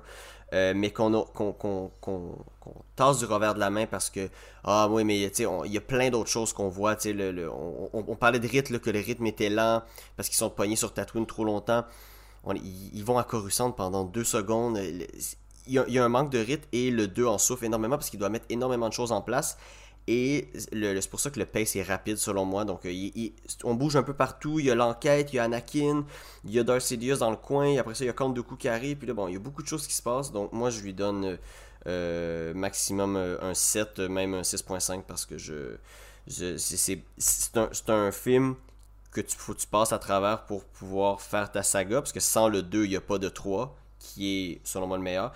Mais c'est le, moins bon de cette trilogie-là, ça c'est sûr et certain. Donc euh, c'est ça, je lui donne 7. Donc Astro, on va y aller avec toi pour euh, la revanche des sites. Euh, ta note sur 10. 9,5. Parce que je peux pas mettre 10 sur 10 parce qu'il y a forcément quelque chose. Il y a quelque chose. Puis je, je suis pas dans la théorie que je peux mettre très haut. Mais je pense que je lui mets 9,5 et un des meilleurs blockbusters que, que la Terre ait eu le droit d'avoir vu euh, dans l'histoire du cinéma. Donc euh, voilà, je pense que j'ai fait une longue tirade euh, pour expliquer pourquoi elle était exceptionnelle. Je pense que voilà, c'est 9,5, c'est le meilleur Star Wars, peut-être, à concurrence avec le 6. Donc, donc voilà, j'ai pas grand chose à dire parce que c'est très bien. Super. Et pour ta part, Pidou? Ah, moi, c'est le 10 sur 10. Hein. C'est. Hum, non, ben, j'ai expliqué pareil pourquoi. C'est, je pense que je, ne reviendrai pas. Et puis, et puis c'est ça. Je, je suis un peu sans les mots pour, pour justifier ça. Non, non, 10 sur 10. Euh, pour vous dire à, quel point je suis fan de, de, de, ce film, je me mets la musique de ce film avant un examen ou avant euh, des débats ou avant des négociations, etc. pour me motiver, pour, pour être en mode, allez, c'est ma zone de confort, let's go. Donc ouais, ouais, ouais, 10 sur 10. Donc, quand tu fais des négociations avec, euh, la, euh, avec euh, la, Fédération du commerce. C'est ça, exactement. Il y, a, il y a bien longtemps dans une galaxie lointaine. Parfait. pour moi, je vais aller avec un 9. donc, j'irai pas avec le 10 sur 10. C'est très rare que je donne des 10 sur 10 à des films. pour la raison, la, la, la raison que j'ai que, que dit, dans le sens que ce film est bon pour. C'est un très bon, une très bonne fin de trilogie, mais c'est un très bon. Euh, euh, il y a un petit boost selon moi parce que c'est le film pont entre euh, le 3 et le 4, donc entre les deux trilogies. Et George Lucas, c'est un, très bon, un très bon scénariste. Il a réussi à bien ficeler le tout à la fin. Et, euh, et c'est ça, donc 9 euh, euh, sur 10 parce que bah, il est bon, mais sauf qu'il ne battra jamais le Star Wars puis Empire parce que bah, c'est, des, ça, c'est des, ça, c'est des masterclass de films aussi. donc 9 sur 10. donc c'est ça. Donc écoutez, c'est pas. C'est, pas. Si, c'est, pas un si grand un, si grand film que ça dans le sens que il est bon dans l'univers de Star Wars et tout ça, mais sauf que bon, euh, le, il est pas si groundbreaking pour moi au niveau des effets spéciaux. Euh, on au niveau des effets spéciaux, au niveau euh, des, costumes et tout ça, déjà le 1 avait déjà beaucoup par rapport avait fait beaucoup par rapport à ça. Et, et c'est ça là, donc c'est pas c'est un 9 sur 10, mais mais, mais rien de plus. Donc je pense que ça, ça va conclure un peu pour, pour le pour, pour le pour l'épisode sur la, première, la, saga 1, 2 et 3. Est-ce qu'on donne nos recommandations euh, Écoutez, moi, oui, c'est ça exactement. C'est ça, je voulais aller vers tes recommandations. Peut-être le Pidou euh, sur le fait que, euh, ben, écoutez, nous, nous, on, nous a tout le temps recommandé des trucs. Non, je sais pas si c'était quelque chose peut-être pour l'univers de Star Wars ou politique ou quelque chose comme ça. On sait pas. qu'est-ce que tu es en train de, de, travailler dessus ou qu'est-ce qui, qui t'a allumé cette semaine? Alors, euh, vraiment, mes recommandations, ce sera pour ceux qui sont les plus néophytes. Euh, bon, bah, les recap raps qui, qui vont vraiment vous plaire. Euh, ceux, qui, ceux qui aiment un petit peu plus la politique, vraiment, allez voir La Fantôme Menace s'expliquer en termes de politique. Et pour ceux qui sont vraiment. Je vous conseille vraiment tous d'aller voir The Clone Wars. Il y, a des, il y a des sites sur internet qui vous disent quels épisodes regarder précisément dans The Clone Wars, notamment dans la saison 1, 2 et 3. Parce que la saison 1, 2 et 3 sont elle est très inégale, il y a des épisodes qui servent à rien. Donc allez voir tout ça. Et puis surtout, euh, je n'ai pas pu l'écouter avant de, faire ce podcast, j'aurais pu apporter peut-être plus de matière euh, intéressante. Mais allez écouter les vidéos de Durandal, euh, où il revient justement sur la, prélogie. Et j'ai beau ne pas être d'accord sur beaucoup de points, c'est vrai que lui qui a un aspect peut-être plus académique de cinéma sur, ses, œuvres, c'est très intéressant. J'avais trouvé son point de vue très intéressant à l'époque, donc voilà, c'est mes recommandations. On vous met tout dans les, dans les, on vous met tout dans la description sur YouTube. Super. Et pour toi, euh, Astro, tes recommandations pour cette semaine? Bah moi, je vous conseille par rapport à Star Wars de tout simplement écouter les musiques. Vraiment, c'est des musiques en termes de films, du, du 1, 2, 3, de, même du 4, 5, 6 de, les écouter quand vous bossez, quand vous faites autre chose, quand vous faites quoi que ce soit. Souvent, les, musiques de films sont entre guillemets délaissées une fois le film terminé. Écoutez-les, déjà, c'est des très bonnes musiques, ça s'écoute très bien. Et ensuite, c'est euh, quelque chose qui est. Euh, comment dire C'est un exemple en tant que tel. On n'en a pas beaucoup parlé dans le podcast, mais c'est un exemple en tant que tel de, de, ce que c'est la musique de film et à quel point ça change un film. Comment euh, chaque chose a, son thème, comment la relation avec Padmé Anakin à son thème, comment Anakin a son thème, comment Padmé a son thème, comment les deux c'est un mix. Genre c'est quelque chose qui s'écoute très bien euh, lorsque on fait quelque chose et, euh, et c'est bah, c'est très proche. Enfin c'est vraiment des très très belles musiques. Donc euh, moi c'est souvent je pense qu'il n'y a pas tant de gens que ça qui écoutent et en plus fun fact quand vous l'écoutez sur Spotify c'est un sabre laser votre votre là où la musique défile là comment s'appelle là où vous voyez le temps du musique qui reste c'est un sabre laser. Donc euh, au moins allez voir ça. Mais euh, c'est ça, bouffez-vous toutes les musiques. Et même le 7, 8, 9, les musiques sont bien. C'est le seul truc qui est bien probablement de cette euh, post-logie qu'on débattra plus tard. Mais je pense que c'est ça ma, ma, recommandation. Super, merci, merci Astro. Et pour ma part, je vous conseille, bon là, vous, vous, avez donné, vous avez donné des, des vidéos, des, des musiques. Moi, je vais donner vraiment la série Clone Wars, si vous voulez vous y mettre, c'est difficile, mais vous allez pouvoir, si vous êtes capable de vous y mettre, c'est bon. Sinon, euh, le Ultimate Edition du 3, dans le sens que tout est là. Euh, tous les plots, euh, les plot holes que tu peux que tu peux dire que dans le 3 il est là, ben tout a été tout a été été comblé. Donc c'est ça pour moi là, de, de mon côté là pour pour euh, ma recommandation pour, pour Star Wars. Écoutez, il y, a, tellement de vidéos. Euh, euh, je, vous je vous conseille peut-être un YouTuber, ça fait longtemps que je l'ai pas vu, mais sauf qu'il y a quand même des vidéos qui ont extrêmement, extrêmement bien marché dans les dernières dans les dernières années. il s'appelle Hello Greedo. Et dans et ce YouTuber-là, qu'est-ce qui ces vidéos qui ont le plus marché, c'est les différences entre le film qui est sorti au cinéma et les versions qu'on a en ce moment, parce que George Lucas a beaucoup retravaillé ses œuvres. Euh, pendant euh, depuis les 40 45 ans que, le premier Star Wars est sorti beaucoup de choses ont changé dont Han Solo qui tire en premier Han Solo a tiré en premier c'est terminé il n'y a pas de débat dans la, vraie version cinéma Han Solo déglingue Greedo parce que ben il s'en fout, l'autre a le buté. Donc, euh, sauf que bon, c'est un exemple parmi tant d'autres. Il y a énormément de choses qui ont changé, même dans la série, même dans la, dans la 1, 2, 3. Il y a des choses qui ont changé, il y a des, il y a des scènes qui ont été rajoutées. Donc, si vous avez plus rien à rajouter, les gars, je crois qu'on pourrait terminer là-dessus. Ça vous va? Écoutez, moi. je pense qu'on a bien fait le tour. Ouais. donc, essayez éventuellement de, de, vous intéresser à l'univers Legend de manière très facile sans, sans avoir à lire les livres allez voir la chaîne de Absolute. Et euh, il y a une autre chaîne, malheureusement, que je viens d'oublier. Oh là là. Il y a deux chaînes YouTube, mais quand vous, quand vous serez sur la chaîne de Absolute, ils vont vous proposer les chaînes de son, de son ami qui fait des, vidéos complémentaires.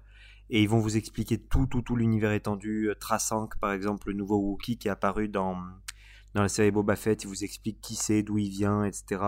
Euh, pourquoi les Wookiees, par exemple, détestent euh, les Trandoshan, etc. Donc, bref, tout ça, l'univers Legend, ça va vous apporter une, mais un tel amour de cette saga que vous allez comprendre pourquoi moi je, je partage une telle, une telle dévotion pour, euh, pour cet univers. Super, ben, merci Pidou, puis euh, merci aussi à Astro. Écoutez, euh, on va terminer là-dessus. Donc, merci tout le monde de nous avoir écoutés aujourd'hui sur la, première, la, la, première trilogie de Star Wars, donc le 1, le 2 et le 3. Euh, prochain épisode sur Star Wars, ça va être sur le 4, 5, 6, donc la série originale de George Lucas qui est sortie à la fin des années 70 euh, jusqu'au milieu des années 80. Donc euh, soyez là pour le prochain épisode. C'était des bières et des gars, c'était Raddy the Brown, Astro et Pidou. On vous dit ciao. Ciao, à bientôt.